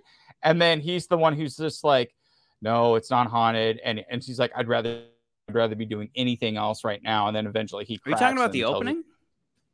Yeah yeah i'm talking about the Okay, opening. okay. I'm talking about the opening to Ghostbusters. you're talking about when they go to the mansion yeah yeah yeah The so opening I was saying, I movie was saying there the was a little bit of this underlining thing about Yeah, yeah. like going. I felt like between the opening and then that second scene with Winona Wy- uh, Winona Ryder, Yeah. and the other other stuff, like that was funny to me. The Um, I opening I, feel like liked. they- The opening to this movie was was good because it set up Ben's character, which you knew right away. Right. Because the very, very, very beginning is him meeting uh, uh, the woman who would become his wife, and then and it's and it's it it reads like a memory. It reads like an ideal memory of meeting his wife. Right? It's Right. it's it's it's glowing and happy, and then cut to uh, he's he's you can kind of tell what's happened because she says he says I'm an astrophysicist she says I give tours for for like I give ghost tours, which is a big thing in New Orleans. Cut to him being just kind of a depressed drunk who uh, is going, like you said, going on giving tours to really obnoxious people who are like ghosts, yay! And he's and he he start he freaks out on them and just basically says, you know, uh, uh, life is meaningless, ghosts aren't real, there's no afterlife, and we're all just dirt. And so, boom, right away, it's like, okay, we're setting up an arc we're setting up an arc. Great. Um, like I said, this movie has one redeeming factor, and it's and it's this Ben character, um, who is the only person trying. So, um, but they, when it comes to like weird setup and payoff that that had people laughing in the theater, but laughing like this, where they're like, ha, like that. Yeah, like that's yeah. my best not like impression. full, not Not- strong. not- yeah, There's no, actually like- one strong no laugh I had in this movie. Wh- which I was going to ask you what that is, but real quick, Yeah. they set up. They they just in what seems like improvised random dialogue. He he says something like, "I really don't like bed and breakfast." A bunch of random people coming together, and then later it's like, "Oh, this other house was owned by Hatbox Ghost Jared Leto, and it, since then it's been turned into a bed and breakfast." And it's, it's like that was supposed to be funny, and that was the the biggest. Like people were like, "Ha." Like I that was what I heard, and meanwhile, I was just like, "That it- was that supposed was that supposed to be a, a joke? Because it's not like he has to go stay at the bed and breakfast. He's just going to go in and out. He's going to go on the tour and then leave. So it, it just like stuff like that, where it's like, did somebody think that was supposed to be funny? But in, but an even more breakfast stuff was insightful funny, part yeah. of that, what they said was the people who own it now are like amateur stage actors or something and uh, like they're part of like an improv group something like that and so what Yeah. happens is winona ryder and, and you know ex- just like ghostbusters 2016 they're going on this tour and she's just kind of bitchy you know like and he's trying to find a personal item from hatbox ghost and so he keeps asking are those the the, the actual pillows fr- the guy slept on? Or are those is, was that his comb? And she keeps saying no keeps saying no. And i mean i guess it's supposed to be funny or whatever. But um but then at the end the the owner of the house comes out of nowhere and he's like he he's remember he's part of some acting troupe and he's like he's like oh no a murder just took place like he's he's doing he's doing the awful actor thing You know why right? I I And- laughed I laughed a little bit inside. at that moment, I'll tell you real no I laughed. let me- let me finish my thought, That's though. not Let the me fin- moment I'm talking about let the movie. You finish your yeah point real yeah let me tell you why. finish my I'll thought tell you what. that guy his approach of being the obnoxious like you know like the grown worthy over the top uh the the the guy who the actor who owns the house and that's how he exercises his his I want to be an actor Yeah, but he's yeah. he's obviously terrible. That was everybody in this movie. That's my point. When I say everybody's just trying to be funny and they're not that that's like that that worked for that one character but sadly his approach to the character is indicative of everybody else in the movie who's just trying to be goofy for the sake of it. And i it's just Okay. kind of it kills any hope of ever being anything that people want to watch every halloween two things real quick that I want to I want to talk about. Okay. But it's actually I think we've covered everything. I, I think you keep going back to the same point, and it's like I can't. I'm not disagreeing with you. I'm like, yeah, yeah. There's stuff about the. Well, I will I'm, say making it I'm making thing. it with different hopefully i'm making it with different Yeah, scenes, they're they're different. You're making yeah. You're talking. We're talking about different scenes, and it just goes back to the same thing. Um. Yeah. uh, so, so okay, the first thing I was gonna Cocaine say bear. to your point that you were saying, I did laugh a little bit, but that wasn't the moment I was thinking about when I told you I would laugh. Like I, laughed about this movie. I laughed a little bit when he popped out. It's like, oh no, a murder. I, I the first thing I thought of Spectre Island. like that's what that's what made me laugh. but that wasn't the- the one time you laughed or that was No, that wasn't that time. I laughed Okay, okay. inside because I was thinking it was more of just like the the thought of, Yeah. of when we talked But about what, Spectre Island. I was what like, was your laugh my genuine laugh in the movie was when they go to the, so they have found um uh, they find the the blueprints of the house and they're trying to they're looking through the blueprints and they're like this is weird. They're like there's no seance room. What are they talking about seance room? And then they see this little piece of paper and they lift it and like wait a minute there's another room here. But like it, it doesn't show up. And then they're like oh it's at the end of the hallway. They find this big portrait at the end of the hallway of the owner's wife right? And so in typical movie fashion, they're like, how do we get how do we open the door? And Owen Wilson's just like, oh, I know what to do. And he like grabs this candelabra and like pulls it down and breaks it. yeah That was the moment I laughed. I thought that was genuinely funny because I didn't expect it. I was like, okay, that was actually pretty funny. And in then the this movie, movie, I I never, I it. never had a moment like that. Like that to me Like- felt genuinely funny. the way the this the movie, movie never laughed like that. the way this movie kind of established that we're gonna we're gonna postmodern the shit out of this and we're gonna just flip everything on its head and be as ironic as possible at all times eh, that that was something that i could see a mile away. And so that killed the humor for me whereas if it would have been a more straightforward movie right uh, Oh, if that wait, had happened, it would have been funny, but it Hold was like was another mo- I telegraphed a it was- mile away because Right, of the no, context think- of this movie. I think um that no, there was another okay, so actually going back to that moment that you talked about at the very beginning of the movie, that was another gripe I had with this movie was the the use of music felt not lazy, just very on the nose.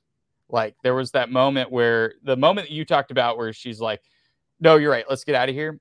Like the there's a music cue that you hear very distinctive that they're like they they lead you into that with like you know, like that that music cue of and then she lets it out like they they say the thing and then it, it does the whatever um there was one there that was just like that felt really on the nose and did not work at all um i thought it they used it on the when they opened up the door and i thought that for some reason i thought that i found it funny i don't know why i just thought that was funny sb to answer your question real quick why did they not release this Uh, hold on. Why is this starred? Okay. Why did they not release this on uh, into theaters and not uh, platform for Halloween time? Well, there's actually two reasons that. One, movies don't make money if they just release them on streaming. They're going to make money if they put them in theaters because people are actually going to go see those movies and they're actually going to get money for those movies. Versus if it's just for subscribers, they're not going to get any new money. So the idea is like, okay, if you release in the theaters, people are going to go see it in the movie theater and behind whatever marketing budget they put for this movie. And then once it goes to streaming, then they'll also have the subscribers that are bringing in that cash flow. But you're actually bringing more cash flow and more like audience awareness of a movie if it's on uh, if you put in theaters and it's streaming. That's why they still do that. Because some people and then some people are like, why didn't you just put it streaming to begin with? Because probably because there was already contract signed. It was part of the whole COVID thing with HBO Max and Disney was why are you putting this straight? Why don't you just put it straight to streaming? Well, like if you're already promised this is going to be a theatrical film and there's a contract behind that, and there people are supposed to get residuals off the back end of that, and that's part of the contract, they're not going to be very happy if they just put it straight to streaming and they don't allow like yeah, you still have to follow the contracts. That's part of the reason why. Cynical me would also say that if they put this on streaming, it really there wouldn't be any buzz. This is one of those movies that if you can build up, it's going to be take your Yeah. kids. It's going to be fun and and and a little scary. Blah blah blah. You you trick them on that opening weekend, and then I mean, this movie will probably have a huge drop off. Uh, you put it on I, streaming, I don't think and it's people would either still turn it on. place. They'd either turn it on for their kids and walk away, or if they Right. watched it with their kids, they would probably turn it off and just be like, "Let's just put on Eddie Murphy's because it's better." Or literally, let, let's watch Casper. We're just Sure. gonna watch, or we're gonna switch over to Netflix and put on Stranger Things. Like, It just this is this is one of those movies that is. um That's why I say they depress me because I I go, is everything bad? But every single era, every year, you know, whatever amount of time you want to allot has always had its good and bad. And we remember the good and we forget the bad. And this is just sadly another one of those. Um, uh, lately, Disney has just been teeing up all their classics and and not really putting a lot of effort into them. It seems. And well, part of the uh, problem you is know, Hollywood just stops. It's not that part of the problem is Hollywood is realized like, oh, it's it's we can still make money off an idea that has an IP that we everyone already knows. So everyone already Yeah. knows what a haunted mansion is. So it's Yeah. like, oh, that's that's a safe bet versus like somebody coming up with an original story like Beau was Afraid or Infinity Pool or Yeah. I mean Oppenheimer's a pre-sold stretch property. But like, yeah, if it's a pre-sold thing and people are aware of it, they're more likely to go to the theater. But I do feel like this year we're starting to see where um, there's a lot of those movies that are coming out and they're not very good, or they're just not really not a lot of uh, attention is put into them, and so they don't get a really good intern, return on investment. Um, and I think this one might be one of those where it's like they they if they just put the like like I had an argument with our buddy Kevra, and he's like, well, oh. Oh, it's not surprising that a movie was based off a ride didn't do well. I'm like, it, that is not the point. You can make Yeah, the I- movie can be yeah. based off of anything. Pirates of the Yeah. Caribbean is based on the a ride, and it's fan. The first one's great. Yeah, I think the first one's great. I would also Yeah. argue the second and third one, as much as they are clunky, at least they're enjoyable. I didn't like Yeah. the fourth one. I thought the fifth one was actually not that Sure, bad. It sure, sure, like, but I- oh, I would a little bit better. understand- Whatever. I would understand his whatever. point. His if if the if if the movie if you walked into the movie and it simulated the ride, he would be a thousand percent correct. But the whole thing is, and I made this point in uh, the I think in the Casino Royale episode where I was saying how um, people have this big thing, like they they they sometimes people have really bad logic with certain things, like the argument against The Hobbit being you can't take a small book and turn it into three films. Well, that's bullshit. That's bullshit because you can easily add in plot lines that weren't in the book. But when they screw those up, I mean, with The Hobbit, it's something else because it's like they only wrote two scripts and then they shot they shot two movies and then they man- manufactured lot a whole more, yeah. third film. But the point I made in Right. that episode was that take something like The Shawshank Redemption, which was just a short story, but that was expanded into what a lot of people would say is the best movie of all time. So the point being that if you do it correctly, it doesn't matter what it was inspired from. People will people will write entire films based off a, a headline or something. Like it doesn't matter Right. where it came from. All that matters is that you you put somebody in charge who can give you a a singular mission for everybody to accomplish and then hopefully a bunch of characters who are unique who have their own voice who bring their own thing to the story and as we've said repeatedly eh, over the last hour is that this movie doesn't have those things like you uh, you i guess had the advantage of re- did you read a whole script or did you just read scenes that you shot I just read so when when I worked on the movie, I did. They were like, "We're not doing. We're not, they're not redoing the whole movie. They're doing parts of the movie." So, I, and I don't Sure. want to go into too many. But you never details, saw a but, full um, script, right? I would see sides. Like I still have Okay. some at, up here where I like read through the scene. Okay. So I'd see like, and what was weird for me is watching this movie and being like, and, and kind of cool at the same time as being like, oh yeah, I remember when when they shot that. Like I remember sitting. I kind of remember where I was at when they were filming this scene, and Okay. remember hearing it and seeing it at the same time. So then when I see, especially like the the big the big third act thing, um, what's crazy is that whole scene where they have the graveyard. They fill up an entire soundstage and they had all these like platforms with all these gravestones and stuff and like they they they were separated they were like islands and they, they had to have stairs to bring all the actors and put all the ghosts on top of these islands because they couldn't just be um they couldn't just like stand on them uh, or you they weren't on the ground because they had to move these things for the the effects in the movie so you know like that i remember all doing all of that stuff that stuff was really cool and then to finally see what it looked like the final product that was i mean that was like oh that, wow that's really cool um I mean, but I- even getting- down to like getting uh, off O- point. Owen. There, there's another part where uh, Owen Wilson he's he's being chased by ghosts and he's like, okay, wait, hang on. He starts to reason with them, you know, and then that's it's one of those things where it, it's it's it's kind of annoying because you know he's like he's like you're he's like you're all beautiful people, but you you're really ugly. Could you turn around, you know, while I finish my rant and and it's it's stuff like that where it's like. It's I just it's like takes out of the the logic of the stuff takes because i you know what yeah. i okay so I- I- things it- that it's okay, anything goes. It's anything goes. The movie, you know. right right i have okay i have i had one other note that i thought was really strange it was just it was just like it, it felt like it was never brought up or at least i never got the understanding of wh- what the uh the thought process was. So like typically when you're doing a movie there is a thought process to everything in the movie. Even the Yeah. movies that i think we we would we would on venture like down on the bottom of the list are like oh this movie was garbage. I'm like there's a thought process behind everything and like even what the characters are wearing. Um and and and like so every character in any movie has like so there's a costume designer and they consult with the director and they figure in the art direct in the art department they're figuring out okay what is every character going to dress like? What are they going to wear? So i mean obviously like you have tiffany haddish has like this um uh, turban type thing so she looks kind of like a uh, medium. Uh, fu- um, uh, Owen Wilson's character looks like a priest because he's a con man priest, but he kind of was, but he also at times he's not wearing that outfit, so he's wearing something slightly different. With um, the one that the two that like struck to me that were weird were um, were uh, uh, Rosario Dawson's character and um, Travis because uh, I was like, why are they wearing clothes that looked like they were from the 1960s? and I and I and I never and I felt like the movie never really gives a clear explanation because it does look like their clothes in particular do look like they're from a different time period. Like like almost Um, it, it was setting up that they were ghosts. Yeah, like I, was like, was was that a, an, another idea? Like like was it this thing where like because i i do wonder if there was like an earlier thought process where like the Sure. beginning of that movie they were actually souls that were part of the movie. Um, and then okay, another thing I wanted to kind of quickly mention was that I think uh, uh, something that I think would have fixed some of the movie would have been if because you you were talking about like you know they don't really set up good ghosts or bad ghosts. It's just kind of like they're all ghosts and they're all trapped here, and you're like great.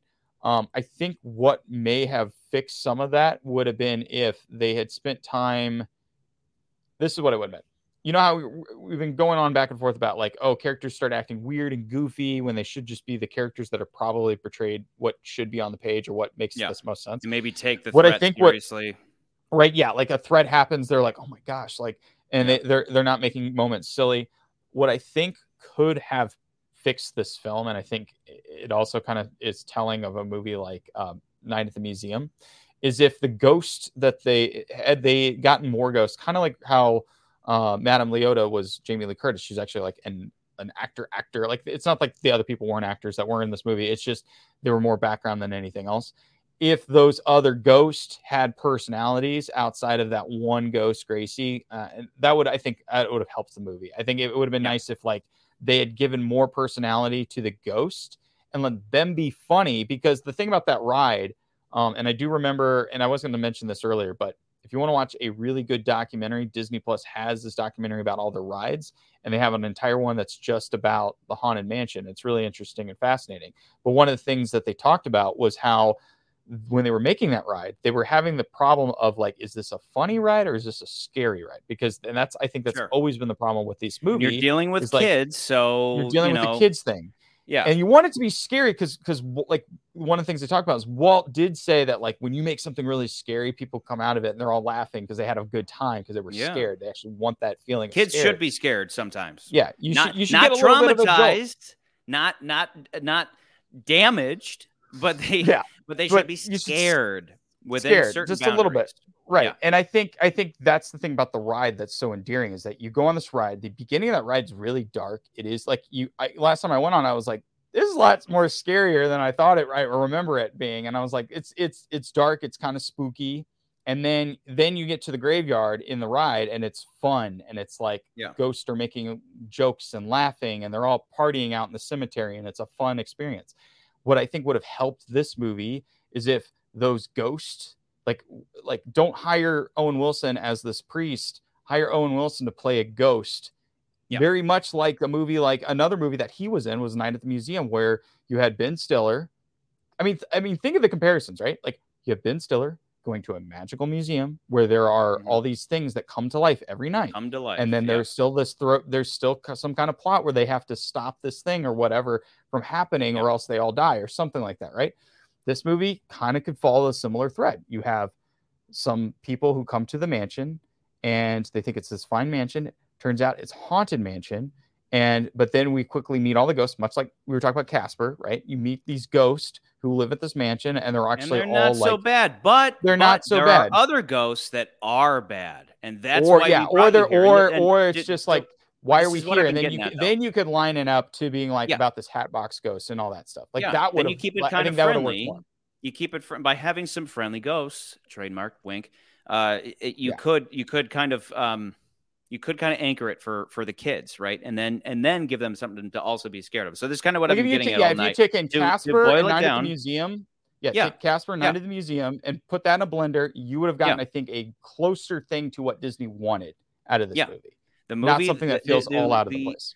as I said before, if it was just a singular location, you know, 99% of the movie takes place at the haunted mansion, starts Right. with bringing because again, you got you have an element of ghost winks, right? Where ghost winks could be something that kind of introduces select characters, but then one by one they come to the mansion and and I like I, I would love I'd love the element of of you can't leave and not allow anybody to leave at all, right? The, the fact that they could leave and then be haunted was like you could maybe argue unique, but it, it ended up just being a waste of time versus one location, staying in this mansion, stuck in this mansion, brought there by the ghosts, the friendly ghost, the Owen Wilson ghost. It's really charming and you like to hang out with, being the person who brought them to this location, select people, like you said, Ocean's 11 people, like bring in a team of people who could potentially help us because this super demon ghost needs one more soul and all of us are going to hell or something. Like maybe we're all trapped forever. If he gets one more soul, we're all stuck here forever. That would give us a mission. But,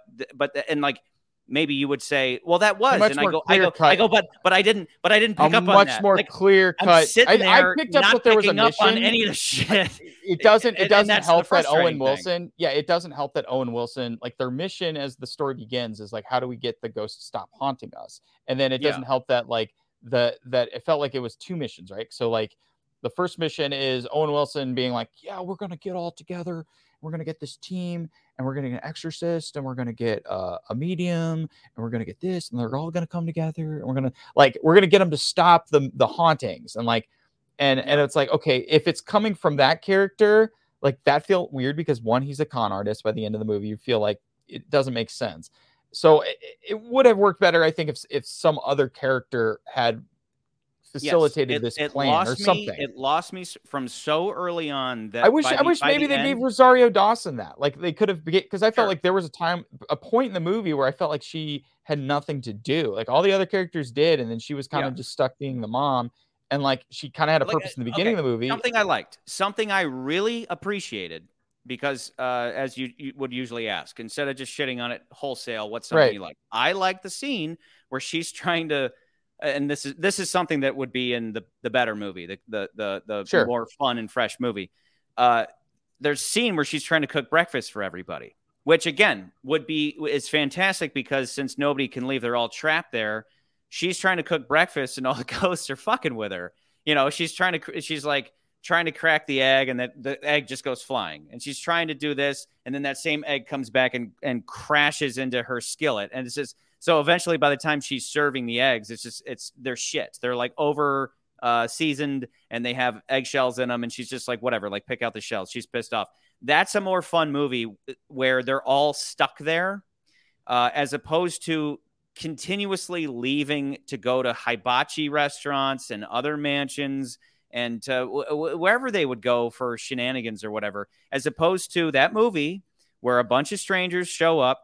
They they they think they're there for one reason. Turns out they're there for another. Maybe they all are related to people who died there, and that's why they're there. Something that would inject a little bit of fate into it, which a lot of these movies Right. tend to do, but for a good reason because it it lends meaning.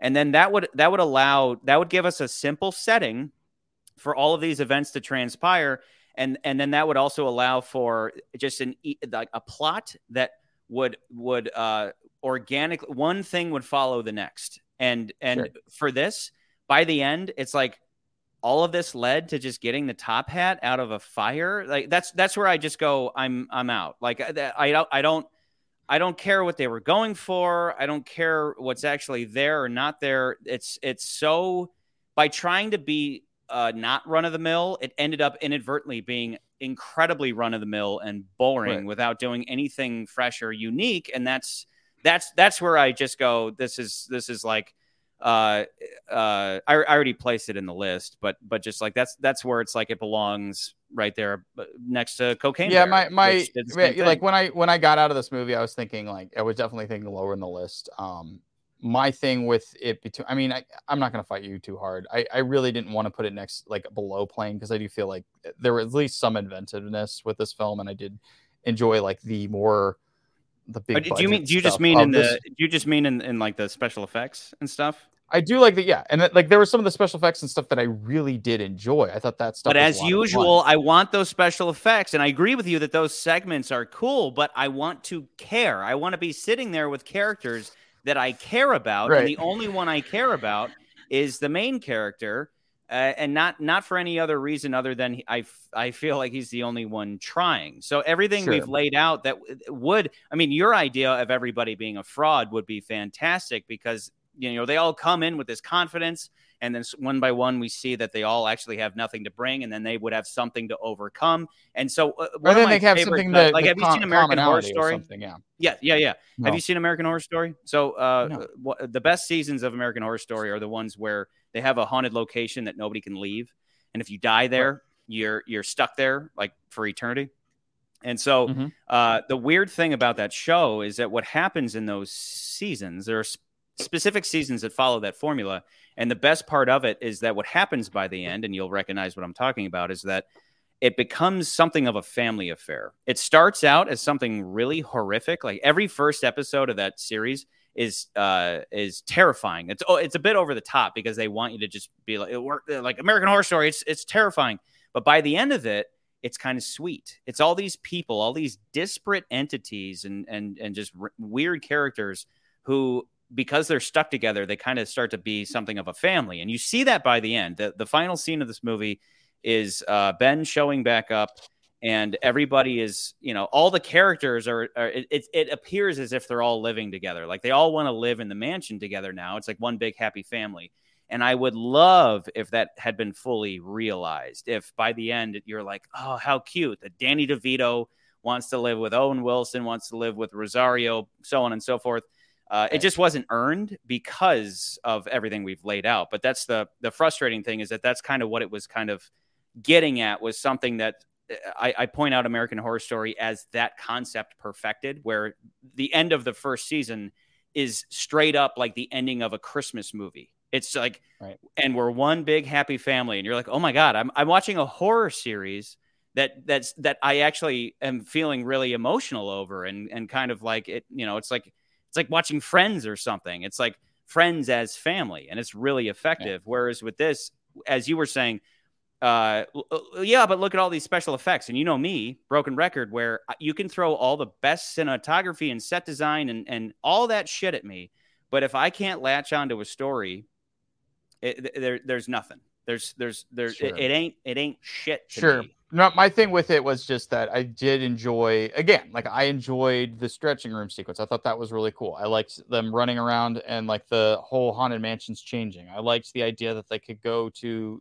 ast- the astral project thing. That was like a gen that was a time when I was like, that's felt like more of a genuine joke that I could I could get my head around where I was like, okay, movie. Like she said, what did she say? She's like, I reverse haunt or something like that. And they're like, but you can't just make up words. Why don't you just say astral Yeah. project? That worked Yeah, that yeah, yeah. scene I think worked for me because it was like If she was a fraud, you- that would have been perfect. right. Perfect. But then but the, but then but that scene works I think because Ben is playing like the straight man where he's like you mean astral project like any other yeah, normal person would know that. He's Like- he's being like the real person and then Yeah, she's being yeah. the silly one and that that's why that scene I thought worked. Um, but then, but then, of course, like that was the whole thing, and then it turns out she opens the book, and that's what it says, and you're just like, he's like rolls his eyes, like, okay, whatever. Yeah. Um, but but like yeah like I, I liked that stuff. I thought that was stuff was cool. Um uh yeah and i liked all the ghosts. I thought that that element was really cool is just ha- seeing all these different types of ghosts from different backgrounds and things. I thought that was kind of interesting because yeah when you go to the ride there's not just like one particular ghost. The the whole mythos of the of the thing was like 999 ghosts uh, haunt this mansion and like that's that's always been a thing that you hear as you're going into the ride um, and there, there was stuff that like as someone who's been on the ride multiple times, like I enjoyed. I was like, yeah, that's that's on the ride. I like that. Sure. But um, yeah, you're you're not wrong in uh, in your assessment of the movie. I, I'm like, yeah, that's kind of how I felt after I left the movie. I was I was as per very usual, frustrated You're, and you're the as per usual, you're the one with the like as we go on with every Bond episode. I'm like I actively avoid behind the scenes stuff because I don't want that polluting my my take on it. So you Right. you know not only did you work on it and you've been on the ride and all this stuff. eh, That kind of showcases the difference between um, being a being a part of something. I mean, even well, barring this, you this, this was one where I was like, on. Let, me, let, me, let, me, let me- let me finish my point. But beyond you working on it, it's like you you you like the ride and all these things. And oh, this reference Right. is the ride. For me, what I always the conclusion I always draw is that those are cherries on top where I should be sitting here going, This movie was fantastic. And then you go, dude, get this, get this. On the ride, they say 999 souls. And I go, No Right. way. That's on the ride. That's so cool. But instead, Yeah. I'm sitting here being like, This movie blows, blows Right. chunks.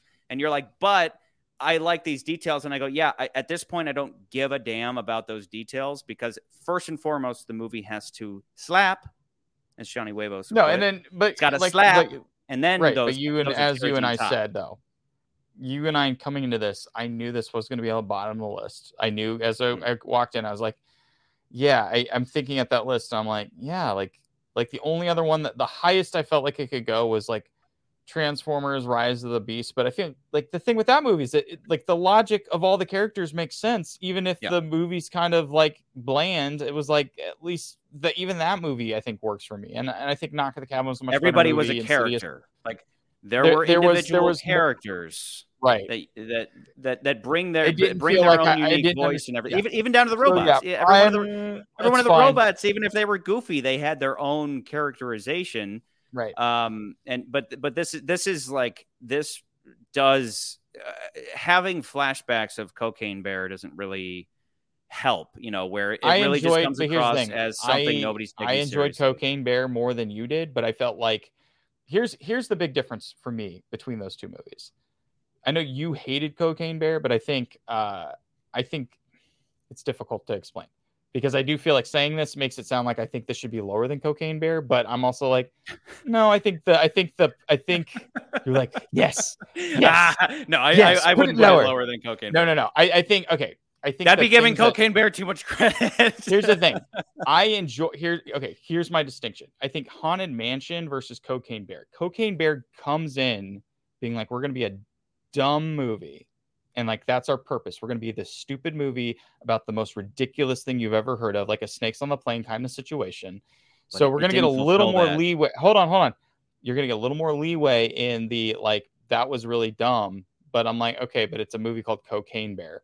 And I and I get our gripes. I get our gripes. This movie, on the other hand, is a movie that comes in and it's like we're a movie about a, a ride about a, a beloved Disney ride that's about a haunted mansion that has all this history and all this cool stuff. And we're even gonna throw all that stuff in the in the movie and all the ride stuff.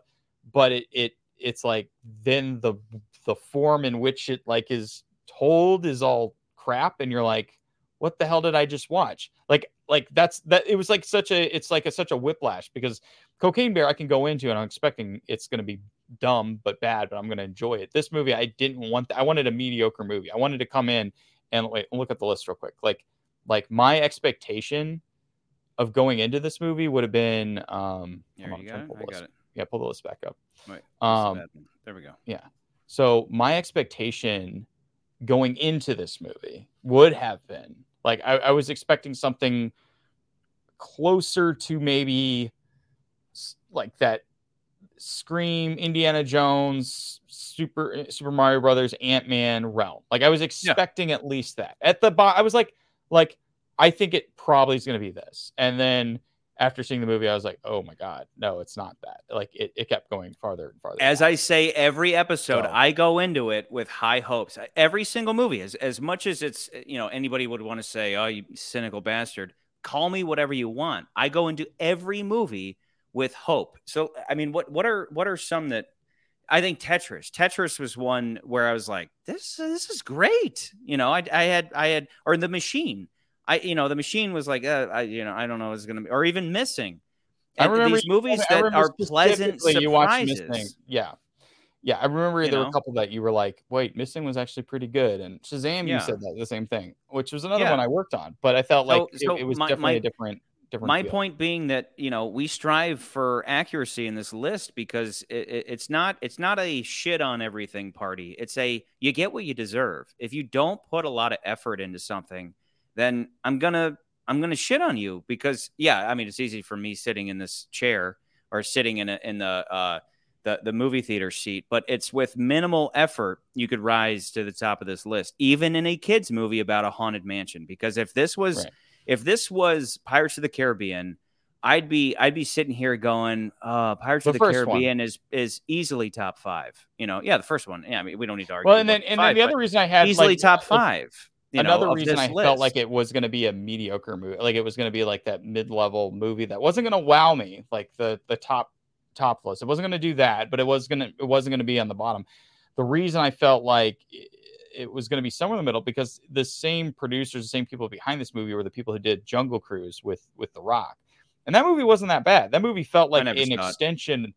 You never saw it, but it felt like an extension of like the Pirates of the Caribbean style of story. Like you had a little Okay. bit of the magic and all that stuff, and it was kind of Indiana Jones in, in its own right. And so I was like, okay, maybe maybe these guys can kind of pull off something similar to that with with, with the Haunted Mansion. Because again, like going back to 2003, that was the same time they like Disney was like, what do we have product wise? What can we start, you know, making turning into movies? And they did more than just that because there was we had Pirates, which was a success. We have Haunted Mansion with Eddie Murphy. There was also Country Bears that wasn't very well received, but that was another one that they did that that was a based off a ride or based off an attraction at Disney World. Because like when you go to Disneyland or Disney World, there's a bunch of attractions there that weren't based off movies. When Walt made the you know when they made the parks, they weren't like oh every ride nowadays it's like oh you get a new ride it has to be based off a uh, it has to be based off some kind of uh, IP or they call it like synergy or something like some they have some weird Disney mumbo jumbo name for it but like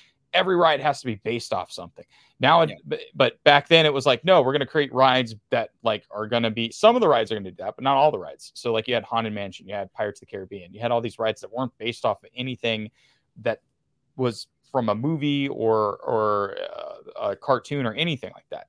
Nowadays it's different but but ever since then disney's been like okay well we should try to make ride let's make movies based off our rides which i don't think is a terrible idea. I think that that at least is more interesting than me to me than going back to like previous movies and doing like oh we got to do a remake of the lion king or remake a little mermaid like yeah, yeah, yeah. that's kind of lazy because that's like I already saw that version and you're only going to stick within the parameters of the one that you already told because we're already expecting the Disney version of that. So that's boring. I like the idea of going to do the rides and doing those as movies. That at least is more fun because I don't know Dude, what to expect. What you just laid out is is more interesting. Disney allowing some other company that's not Disney to make live action remakes of their beloved cartoons.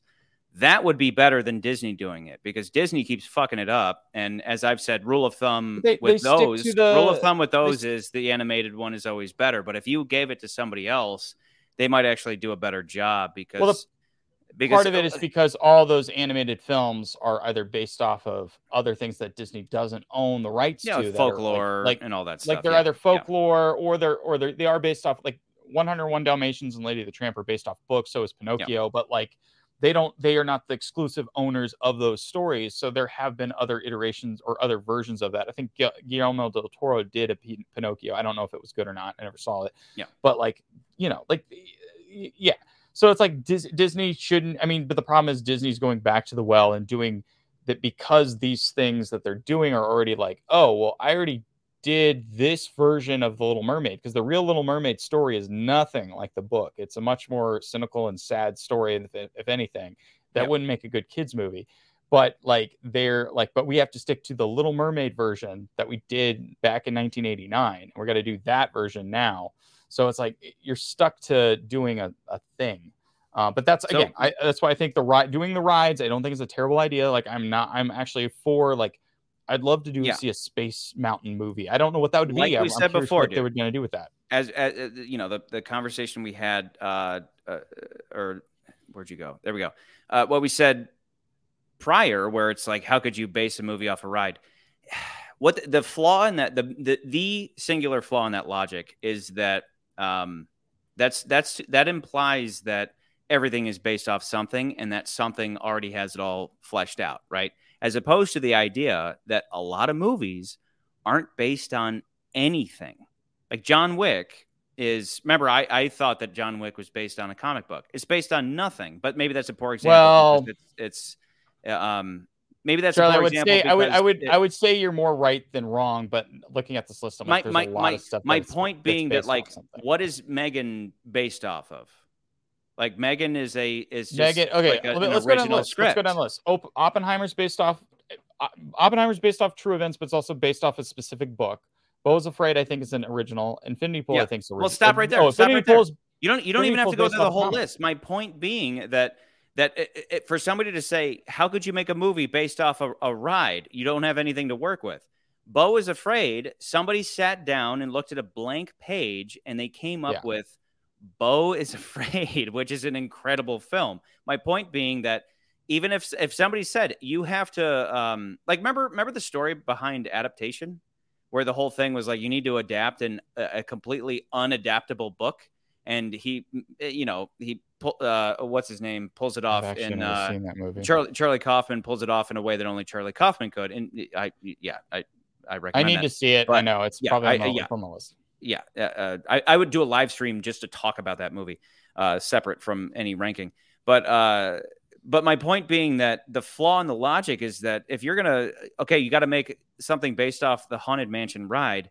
Well, then you're just going off and you're penning an original Haunted Mansion tale. Like it's not like you have nothing to work with. It's just tell us a story about a haunted mansion, which any idiot should be able to at least do a decent job on, but then throw in specific elements, right? So it, I, I'm just pointing out the flaw in, in I the see logic of a lot of the logic of the argument. Yeah, yeah. Well, like, Yeah. like, like uh, you're going based off that. I'm like looking at a movie like Renfield. Renfield is based off of Dracula, which is a book. But it's even if it wasn't, not- but was no, no, it's based like a movie off of, book. Right, like, right, right. a- but it's a- like you're assistant to a book. vampire. Hold on, you're taking like yeah, you're taking the book, but if you look at the book, none of the story that's in Renfield is in uh, the specific story that is being told in Renfield is not in the book of Dracula. So it's like you're basing it off this thing. So in that same logic, you could have a thousand different versions of the haunted mansion. You know, it could be it could have been a whole story about Madame Leota. She could have been the main character. You know, they, they could have they've Yeah. could have done tons of Yeah. different things. My point being is anyway, imagination not- can go a long way, and and and something like this, like bringing it back to Haunted Mansion. Uh, how fun to just give somebody. I mean, how many Haunted Mansion scripts are just floating out there, and you could take the best one, and you could just say change a couple of details so that it's specific to this Disney ride, and boom, you'd have a really good movie. But instead, they didn't do that. Instead, it was just like this is a pre-sold property. We're Disney. We're gonna get some big stars into it. We're gonna get uh, we're gonna get Burger King and CVS and Costco and whoever Baskin Robbins. I mean, hang on, hang on. Real quick segue. The whole Baskin Robbins thing was that he was talking about is a very touching moment where he's talking about his Ben is talking about his dead wife, and the whole Right. thing was that one day uh, he was busy and she was like, "Hey, babe, I'm gonna," and he was like, "Shut up, I'm busy." And so she went for a run, I think, and or she just went out and she she gets killed. Uh, a car hits her, but um, the the joke that he was talking about was like she was always eating, right? She was always eating, and uh, and he said she went out to get some ice cream. I th- Baskin Robbins, I think it was, and and I was like, you had a sweet moment going on, and and then you you felt you the need it to with uh, throw basket like that's what I mean. That's that's where I'm just like this movie is just insulting me left and right, held together by nothing. Like like they're just vague plot, vague uh, story for to, so we can just throw in these big names so they get a payday. We throw in these big name corporations so we get a payday. We slap the Disney name on it. We slap a pre-sold property, haunted mansion on it, and we're done. We're out, moving on to the next thing to destroy. And that's where this movie belongs, just below Plane, which at least tried, but above Cocaine Bear because Cocaine Bear is everything I just said, but even worse. so yeah. Uh, I, I and think then- I think and then Haunted the Mansion. Zodiac, which isn't a movie. I think I think Haunted Mansion at least has yeah it has its budget. It has a lot of the the the, the aspects of the ride itself that I think at least elevate the movie just ever so slightly above Cocaine Bear. But Just honestly, I came in thinking I that's that's those were the things that I felt like would have elevated. I think, in my opinion, should have elevated more than Plane. But I, I'm not going to fight you. I'm just like I don't really care.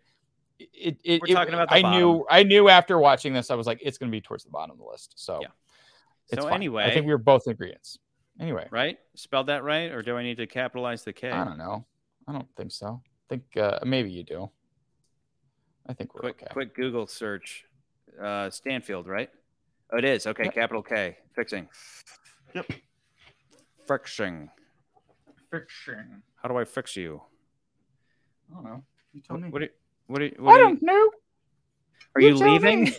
Are you leaving, McCurdy? What are you doing? Well, all this whole night we're doing a uh, Owen Wilson impression. I like your Owen Wilson. I do like it. It's uh give I got to meet. wow. I actually okay. Give us a So quick another wow. Owen Wilson moment. Real. Wow. There you go. Great. Wow. Okay. Sp- quick, quick Owen Wilson moment story. I'll tell you. So Owen Wilson's an actor who doesn't necessarily. I'm, not going to say more specifics than this, but uh, anyway, he. So we had this bike that our one of our ads she had, and it was like one of those. Uh, it was like a, a bicycle, but it had a motor on it. So instead of riding uh, like a bicycle, you could basically it was like a motorbike. It was like a motorcycle, but it was just like electric bike, right? Yeah. So it could you pedal a little bit and it it, it, it pushes go you, it propels you forward with you just it could go about a little 15 miles per hour, which is more Yeah. than what you know. nor- So it was fast. Like you just press on it, like, holy crap! I'm, I feel like I'm going like really quick, fast. Mm. Well, for some reason, uh, Owen Wilson wanted to try it out because I, I guess he, much like his character in Dispatch, uh, the French Dispatch, who rides a bike in the beginning of that movie, he he rides his bike to set all the time. He likes to ride his bike.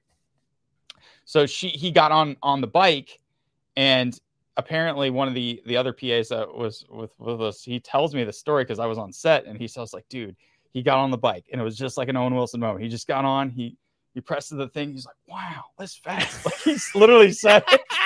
he was just like, wow, like genuine, wow, you know. Uh, So- you have to wonder if in that moment I got a little- I will- aware I will of it. not- you know, like like is he got- I- aware in that moment that he's he's Owen Wilson? does saying, Yeah, I don't know.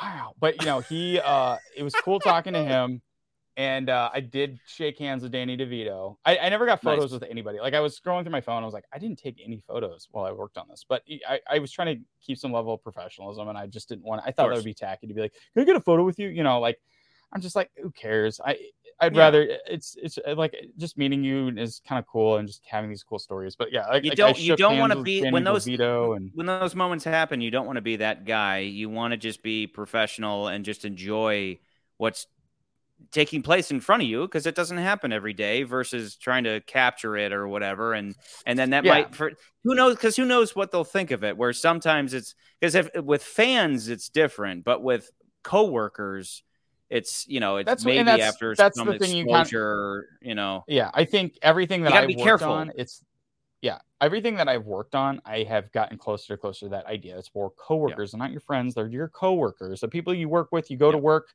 you work with them, and then maybe you get cool with them. But most of the time, it's just Yeah. like, yeah, I work with you, you know, and then we're done working, and then if I see you out in public, it's like, oh yeah, we were coworkers. It was like, oh hey, how's it going? But it's Yeah. like that's about it. That's it. yeah now the Um, difference and- is, and is if think- you're I think- directing if you're directing it's like okay everything's said and kind of done have to be a little let's more. get a photo together because that's the thing like it's like we're we're gonna take a photo because it's it's we've achieved this thing together right, Right. and even if it if Right. it whether it's the director and the you know I, I have i have i have the ironic thing with my career was that i have a lot of photos with big sports names i'm not a big sports guy so I- show people they're like awesome. And i'm like is it?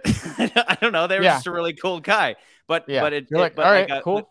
be it be a photo between the director and the and the star or or expand it to like the cast and crew and everything um that's different from like uh uh th- that moment of hey can i get your autograph? And it's like i thought we were friends. You know what i mean so uh so that's that's kind of the, I never asked. For, I never asked for anybody's autograph or anything like that. I was just Yeah. like, uh, it was just cool to meet these people and be like, oh, and I was like, I legitimately got starstruck around Owen Wilson. I'm not gonna lie. I was like, I Oh, was yeah. a little nervous, and I, I felt weird because I talked to him for a little bit, and that was really jarring because I was just like, oh my gosh, it's Owen Wilson, like. And I had Hey, that. I, I was so like, keep I it wrote a together. script Keep it and, you together. know. No, I never did that. I never did that. But You know what I mean? Like- keep it together. You know. yeah and that's when he Like, just that's when yeah. he just walks off yeah, yeah. never had that. But you know it's just it's really cool to you know it was cool experience i will say this it, was cool experience. I really liked the people i worked with. Um i wish to work with those people again. Uh it's just unfortunate like and i i have to emphasize this enough. It's like it doesn't matter if you work like people people are going to harp like oh if if you're a layman and you're like oh you worked on a shitty movie it's like right but that doesn't mean because my work the movie was shitty like the people who have control Yeah. over the arcing of the movie they're they're responsible it's their movie they're going to make the you did decisions. your job i did my job already you did your job yeah. i did my job so it's you know Yeah. it was still a pretty cool experience i really liked the i, I liked the experience i had on the film it was really cool i, I could talk for days about that just working on that that was really cool Yeah. so So anyway, so uh, what about LaKeith? Did you interact? I didn't with him? react. I, I didn't interact with him a lot. He was a little more reserved. Some actors are, you know, some more actors are more outgoing. Some other are a little more like they just want to stay to He's- themselves and just kind of. He's still kind of establishing himself. Himself. right. Whereas, like, I'm sure Danny DeVito and Owen Wilson are like, "What? What do I have to prove? I don't give a shit." You know. yeah, I'm. do I'm an. I'm a household name. Yeah, like Yeah, Danny DeVito yeah. and Owen Wilson, they're household names. People know who they are. You know. Yeah. Yeah, uh, They he was more and, like, reserved. I never really talked to him. So being a little more cynical uh, for them if they're not I'm I am assuming that if they're not given a character they're like well if nobody's going to give me a character I'm going to come up with my own and I'm just going to have fun because at the end of the day uh it's like showing up to a job where nobody is uh saying nobody cares sounds kind of cruel and a little much but I'm saying where it's just like another another day right versus like people are going to remember this forever. You know, I, I doubt I doubt they were thinking that as they were shooting scenes about people snoring during a séance. You know what I mean? So Right. or or a hibachi scene that that shouldn't have existed. You know, Danny DeVito should have just showed up at the house. So so I'm I'm still- sure I'm they just still had a good time. You know, I'm still confused about the the raincoat. I was like, why the raincoat? Was Remember, he took But the was like, raincoat off, and then he got thrown into the mud, or I, or no, he wasn't thrown into the mud. He got thrown out into the street, and then and then there was that scene where it was like, it was like, why why was he in a chair out in the street? And they're like, he loves chairs, you know. And it's like, okay, I'm getting flashbacks to Cocaine Bear. But anyway, before we go down the fucking rabbit hole again, LaKeith Right. was uh the the um the highlight of the of this. The He soul of the yeah, movie, He yeah. was the s- yeah, no no ghost pun intended. He was the soul of the it was a go. It was, he pun, okay, pun intended. Um, Pun but he intended, was like, it's like I got cast in the lead of this movie that could end up being a, a staple in in every season in Halloween, and unfortunately, that isn't the case because he's the only one who brought it. But this this little podcast here is going to go ahead and honor the man for at least uh, doing his best to elevate this thing beyond a complete and total lost piece of shit. So to LaKeith, uh, hope the next thing you make is better than this, buddy, because you deserve it. Cheers.